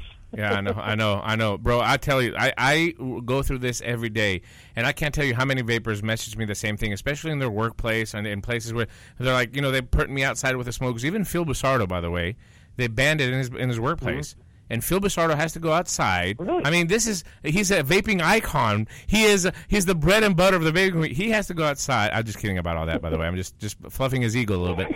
But he has to go outside and he has to vape with the smokers because somebody complained that the odor from his device, and you know he stealth vapes. You know he's not going to sit there and blow clouds at work, right? He's in a cubicle. Right. Um, somebody complained, and he has to go outside with the smokers and vape. And sometimes he'll pick up the phone and he'll call me. He's like, you know, I'm sitting here with ten people, you know, in a smoking thing, and, and I'm vaping, and um, that's the truth. It's just what we have to face. It's uh, it's uh, it's unfortunate. I feel for you, man, but but keep fighting. That's all you can do. Try try to educate. I think education is key. That's I think that's what's going to be the breakthrough for us. But it's just it's going to be it's going to be a long fight. I feel for you, Rob. Have a wonderful evening, Yeah, and keep on vaping. Most importantly, Thank That's you, you too, and thank you for taking my call. Thanks, brother. Have a good night. Em, it's fucking crazy. It's crazy. It's like it's it's like every corner, every every angle I turn my head, there's just another attack. You just don't know where it's coming from anymore. No, you don't. And it's not. It, I think the thing that makes it the hardest is it's just not limited to one state or one country. This is a worldwide thing. Crank your microphone up a little bit, babe, because it's a little bit, it's a bit low. Go down. There we go. Yeah, now it's good. Um, I, I think one of the biggest problems is, is it's because it's not just like a. It's not a single state. It's you've got you know the United States, you've got the UK, you've got the entire EU, Germany, you've got all these other countries that all these the same things are coming up left, right, and center, and it, it's just like without us being organized, nobody really knows what to do. But I agree with you. The education thing is really important, especially when it comes to policy in, in companies. 347 308 8329. Press 1 if you want to participate with any questions or comments. By the way, speaking of, of ideology, I want to bring this up because on Facebook, I'm in this group with some Greek people inside, and uh, and there's this Greek guy that quit smoking eight years ago, right? He's 50 now, whatever. And every time we talk about vape and e-cigs with my wife, he always attacks us. And, you know, at first I took it really, really personal. And then I kind of figured it out. This person is an ex-smoker that probably suffered through go, through quitting smoking. It was because he said it many times. It was so hard, but I manned up and I and I quit cold turkey. But but you can tell, you can tell the guy is pissed. And you know why he's pissed? He's pissed because we're vaping and we're enjoying it, and we were able to quit smoking. Yeah. That mentality exists much more rampant than people think. Just just think about how they are fucking pissed that we enjoy quitting smoking and they had to suffer. Yeah. I agree with you on that one. I know when I tried quitted when I tried quitting smoking, which was like every other day, um, when I could actually manage to go three or four days without the patch or the gum or anything, I was just I was angry. I was so mad all the time about everything. It didn't matter what it was, and I used to get upset that other people I had known it just it just seems like they were able to just to drop the cigarettes and that was it. They were done. I think this guy's still bitter eight years later. That he's I would be surprised. Yeah, I wouldn't be surprised either. And I think that, that that mentality exists a lot too. I think that some of the smokers that see us using them, I think some of the ex-smokers that see us using us, they're just jealous or they're just pissed or they're like, why can he do it and I can't do it? You know, why why are they enjoying it? It's just an ideology thing, man. It has nothing to do with science. It has nothing to do with politics. It doesn't have to do with money. So that's another portion, I think, of society that is against us. Mm-hmm. Well, speaking of that, on Twitter today, there was um, one of these articles was posted up about the mice thing, and this guy replied. He says, "Does that mean I have permission to punch them in the face when they blow that crap in my face?" And I told him, I tweeted back to him that it was disgusting that he thought that that was appropriate to threaten, you know, non-smokers, vapors, with physical violence just because they were doing something he didn't like. Oh, that's crazy. Vape Me Stupid, by the way, uh, Em's uh, Twitter. You need to follow her. She has a lot of fun on there sometimes. That is stupid with two O's. Vape Me, S T O O P I D. Sometimes we get into this, these trolling contests and we try to go after people. It's a lot of fun. Uh, you, need, you need to join. For behaving badly. Yeah. but ideology is very, very hard to, to, to combat, along with everything else that we have and all the other fights. Uh, speaking of the fights, I want to come back to the state and state thing, just to, just to close this thing off for the various states that are out there. Um, Florida has been organized. Georgia has been organized. Uh, search Georgia Smoke Free Association, Florida Smoke Free Association, Utah Smoke Free Association, and of course Tennessee Smoke Free Association. These four states I know for sure have been organized. Now Texas, just the other day I got a message, and I've been working for the, with this for about six months. Texas now has formed their own association as well down there. I'm going to be ma- making that announcement on Facebook here in the next couple days when they give me the go ahead to post the link. But if you're in Texas, get it in there and, and support groups like that to me, at the end of the day, the biggest thing that a state can do is hire a lobbyist. That's it. If you're not going to do anything else in your state, is hire a lobbyist. I think it will deter 90% of the problems because you're going to know ahead of time what is being discussed in those back closed door meetings where the lobbyists meet with the politicians to come up with law. And if you don't have your representative inside there to express the voice of your side of the industry, you're done. Yep. You're done. Plain and simple. Been saying it, saying it for years, saying it for two years. Listen to me now. You're seeing it state by state. This is really, really bad. Not for the vapors of a particular state. It's really, really bad for the entire industry in the United States. How about there in the UK? You guys okay? Okay, still? I've actually got lots of positive news Yeah? from this side of the pond. All right, let's talk about the UK a little bit. Um, one of the articles that came out was that uh, MPs have won the battle to smoke e-cig. I hate this s- to vape e-cigs in Parliament. Um, I don't know how many people in America are actually familiar with what the Parliament building is here. It's the, typically that really big one that's got Big Ben on it, one that uh, V and V for Vendetta tried to blow up. You know, Guy Fawkes. Um, I think that them getting the right to, to vape in Parliament um, is a big. I can't even. I can't even. I'm stuttering tonight. I'm really tired. tough it out. Tough it out. I'm getting there. Um, over here in the UK, when the whole TB, TPD thing started last year, um, everybody was, you know, uh, sending emails to the MPs and their MEPs about uh, what's going on.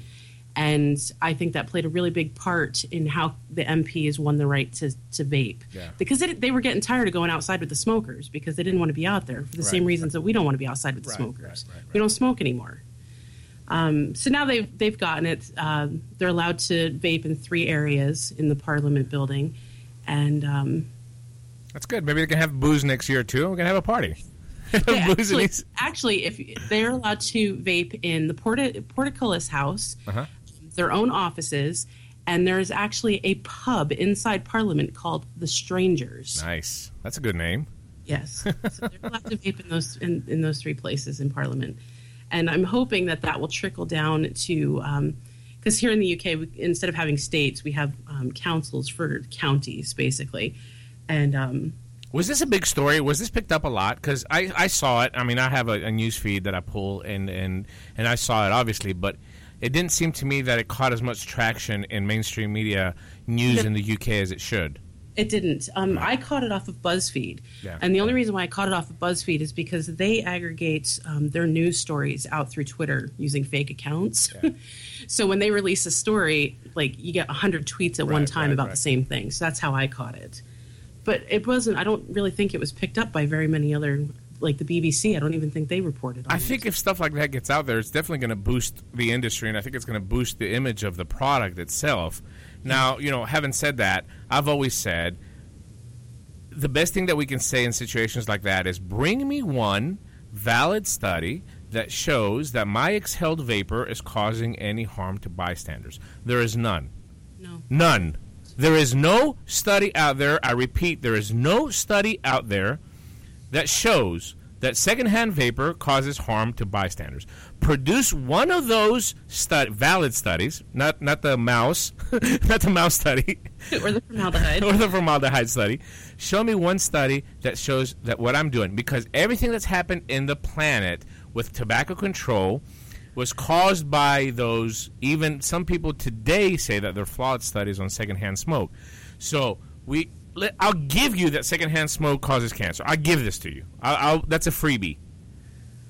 Prove to me that what I am doing causes the same thing. Now, when you can do that, I will gladly take my PV and I will put it in my pocket and I will stop using it. But until then, we have to keep fighting. Yep. Today was um, World Cancer Day, if anybody in chat wasn't aware of that. And the World Health Organization actually did a Twitter um, Q&A with one of their cancer experts today. And that was one of the questions that was posed by uh, Vapor was, is there any evidence whatsoever that e-cigarettes contribute to cancer? And the WHO conveniently decided not to answer that Of course question. not. Of course No. not. Because everybody can say, everybody can say, and this is what's happening in the United States. Oh, you know, we picked up this study and we picked up this study. When, when you ask him the direct question, there is no answer. Greg did a good job with what we played last week, where he he debated the guy. Everything that he brought up, Greg hit him back, and ended up being a piece that was very very positive for vaping, in my opinion. Um, and a lot of credit goes to, to Greg, but Greg was educated enough to turn around and say, hey, hold on a second.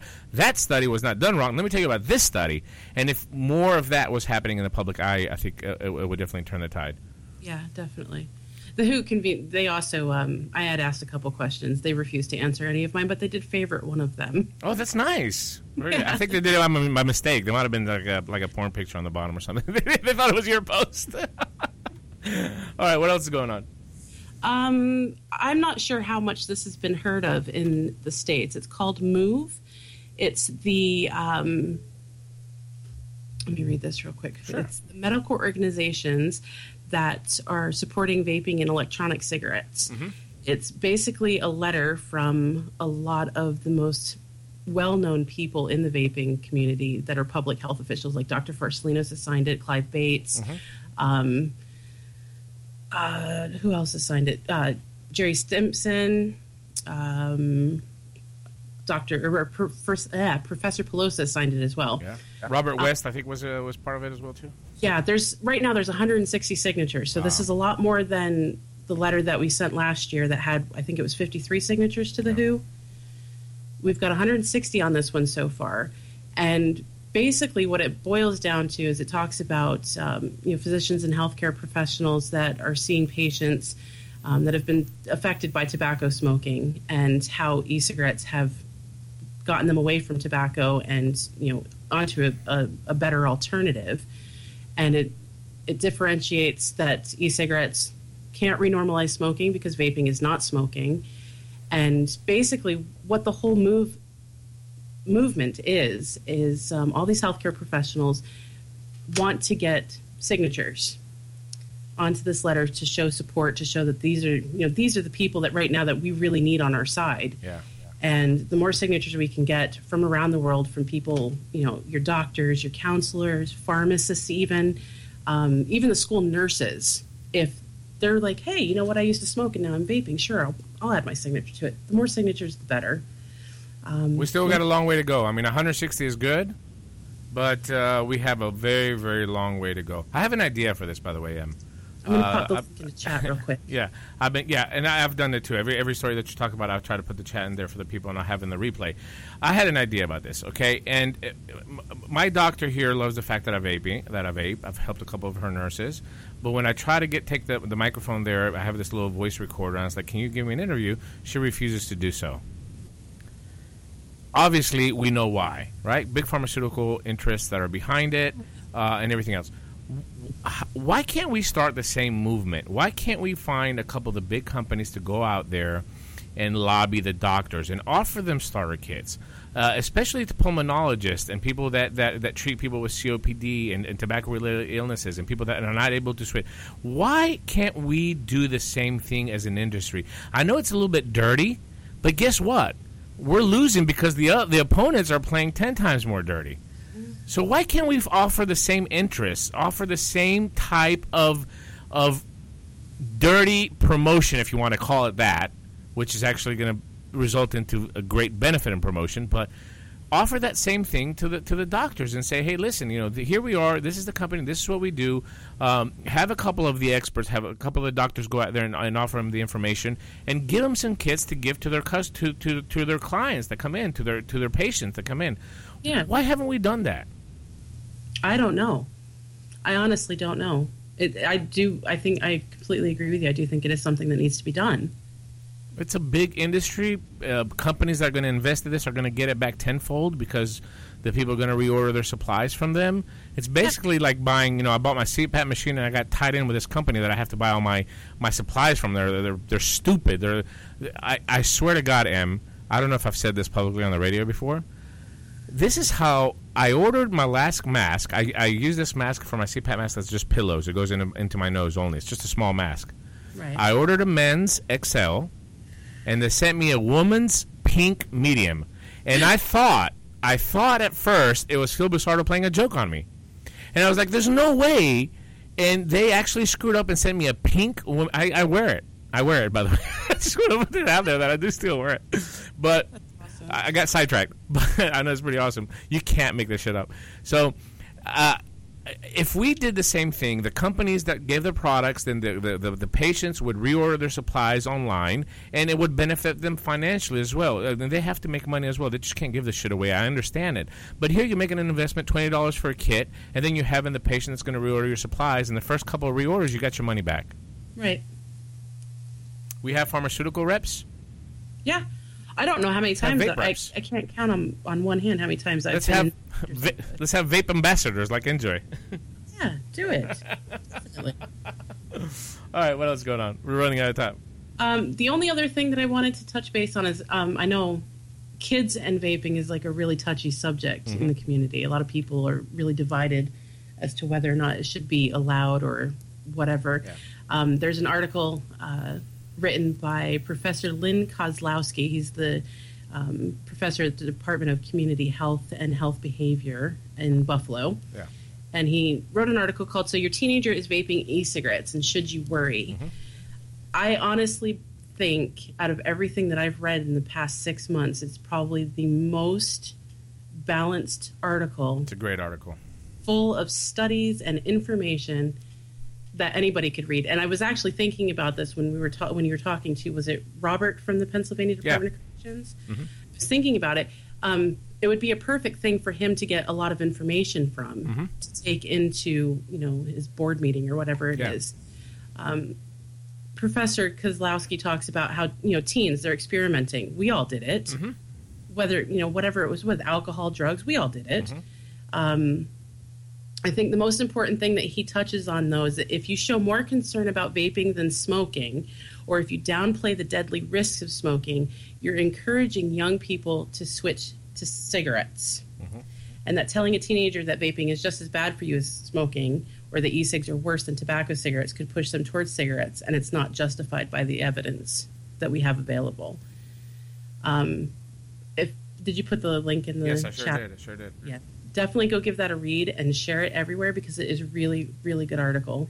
And I actually emailed him today to ask if he would sign that uh, that move Yeah, letter, yeah, and he's going to consider it because he's, I guess, he's buddies with uh, Clive Bates. I think as a, as a parent of, of two younger daughters, uh, Mm-hmm. I might be faced with this decision one day. I have to accept it, right?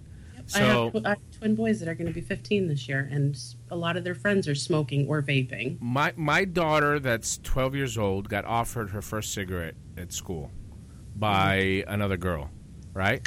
And thankfully, my twelve year old daughter is old enough to remember how both me and my wife were when we were smoking, and how Yeah. bad it was, and how our health was, and how we smelled, and she has seen the transition, and she has seen what vaping has done for our life.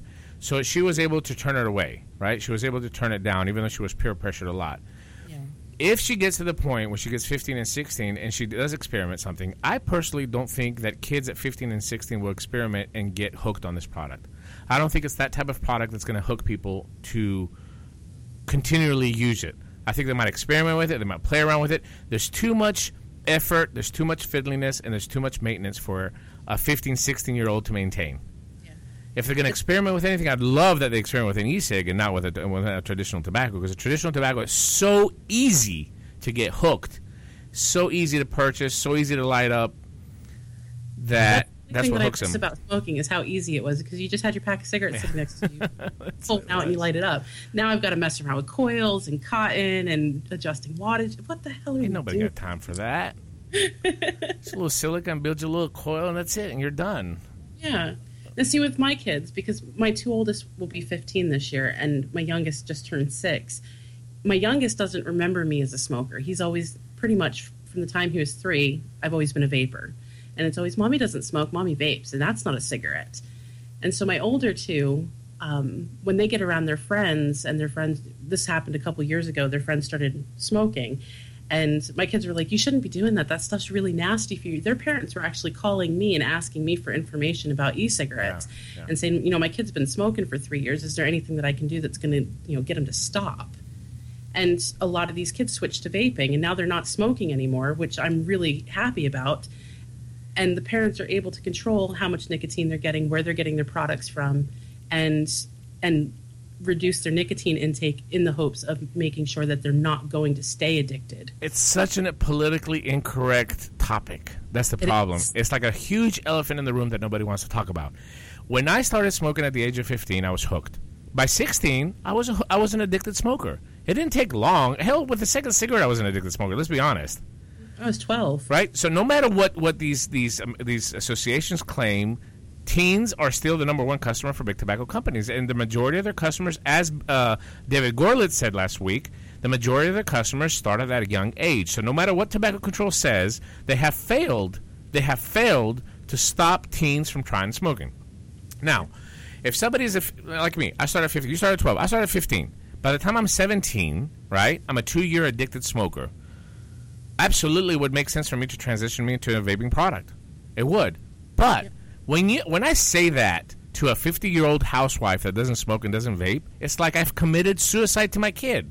Yeah, it's like you're offering your kid crack. It's like such a huge taboo and such a politically incorrect thing to do that I mean, you're even challenged by if I even should do that. You know, it, it's it's uh, it's it's hard. It's really hard. But just another thing to add to our worries, I guess, at this point. All right, Em, let's wrap this thing up. What else you got to add? Um, just the other thing I was going to talk about the underage um, sales thing. They're trying to do that over here in the UK, which I'm supportive of. You know, don't sell to anybody under the age of 18. But they also want to block um, proxy sales. So, say for instance, one of my kids was smoking, and I wanted to go buy him an e-cig. I wouldn't be allowed to unless I did it on the sly. I don't agree with that. I think um, the governments need to let the parents have some say. What the fuck happened to parenting? What happened to parenting? Seriously. Does the government have to tell you how you have sex and when you're going to have the baby and what you're going to give it and what you're going to feed it and how you're going to grow it and what I mean, what when I grew up, I learned the quick way and it was my mom's uh, flip-flop. I think hit my ass so many times, you know, to straighten my ass out. What the hell happened to parenting? My mother's from she's from New York, so I used to get denozoed upside the back of the head. You know, she'd come up behind me, just smack me as hard as she could. Yeah. The responsibility ultimately falls to the parent. I can't blame the government for somebody's kid. I can't, and the government shouldn't interfere into that. If I want to, if my kid's been smoking for two years, of, for sure I'm going to give him an e- a e-cig or try to get him on an e-cig, especially somebody like me that, that knows the product so well and what it can do for her. But I don't want the government to tell me what I can and what I can't do.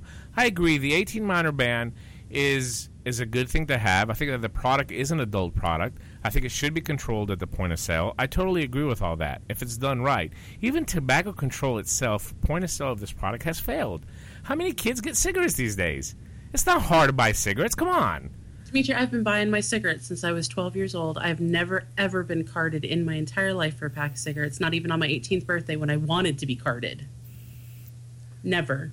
So how are they going to enforce it is beyond me. Speaking of enforcing, I wanted to bring this up real quick, uh, especially with, if if you if you the guys that are listening or on the replay, if you go into a situation where um, I ran into a situation down here locally where people were talking about nicotine, so they wanted to, to actually stop e-cigarettes in the park, right?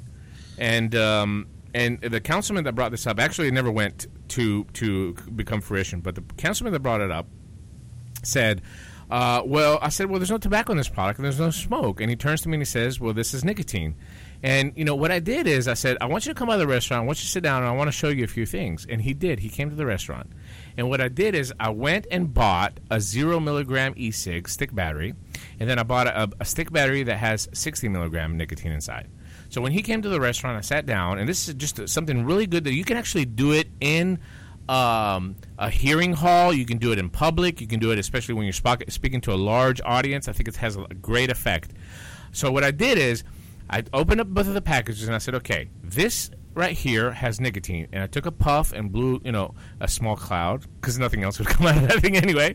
And then I took the zero nicotine uh, stick battery and I put it in my mouth, and I took a puff and I said, this e-cigarette has zero nicotine. How are you going to enforce the the law that you are proposing? And he was flabbergasted. Yeah, he they did not. confiscate every e-cigarette and have Yeah. nicotine testing kits in the police Yeah, cars. Have I mean, it's, imp- it's impossible. I said you, you you have you have no case to stand there, and I said if you do proceed with this, I'm going to come inside the city hall and I'm going to do exactly what I did here, and I want you to un- tell me well, how are you going to answer that in front of your constituents and of course the fellow councilman that you're going to look silly at. I, mean, I didn't say it like that. I didn't say it like that, but I implied it. I implied it. I said you really have to be educated on this product before you propose any legislation.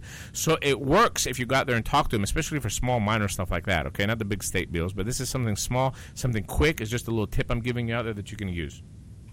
Yep. That's what we got tonight. Em, uh, great show. Uh, thanks for everybody for calling in. Uh, Em, go get some sleep. I know you're tired. Thanks for toughing it out, though. I appreciate it. Yeah, I guess so. Follow her on Twitter, Vape Me Stupid, of course, and her blog, vapemestupid.co.uk. Did I say it right? That is it. Uh, vapemestupid.co.uk. Have a wonderful evening, Em. I'll see you next week again, right? We'll see you on Wednesday. Good All night, right. everybody. Good night, Em. There she goes, everybody. All the way across the pond, the wonderful Em. I think she got a little bit more comfortable today, even though she was tired, but we won't hold that against her. Uh, anyway, back to the States here, guys. Listen, it's very, very plain and simple what is going on. This has nothing to do with health. This has nothing to do with protecting the public. This has nothing to do with protecting the public health. This has to do with three things corruption, greed, and money. That's it. Those three things. My only suggestion, once again, to you is get organized in your state and attack that corruption, greed, and the cash flow. It's all about distribution of wealth to a few people that want to monopolize the market. Period. That is it. We have a lot of power here versus when we were smokers in the 80s and we got attacked. Where's our power? Social media. Get out there and let these politicians know that every every decision they're going to make into the legislation house that is going to affect your life, that's going to affect your family, that's going to affect your business. Get the people around you that don't smoke, that don't vape, that have seen the benefits that you have reaped through uh, switching to vaping. Get them out there activated. We have social media. Get out there and attack them. Do not, do not let the greed win. If it falls in Indiana, it's going to fall pretty much everywhere else. You have to fight the power and you have to fight them at their own game. I hope you enjoyed the episode. I'll see you again next week, Wednesday, 9 p.m. Eastern with Smoke Free Radio. Have a wonderful evening.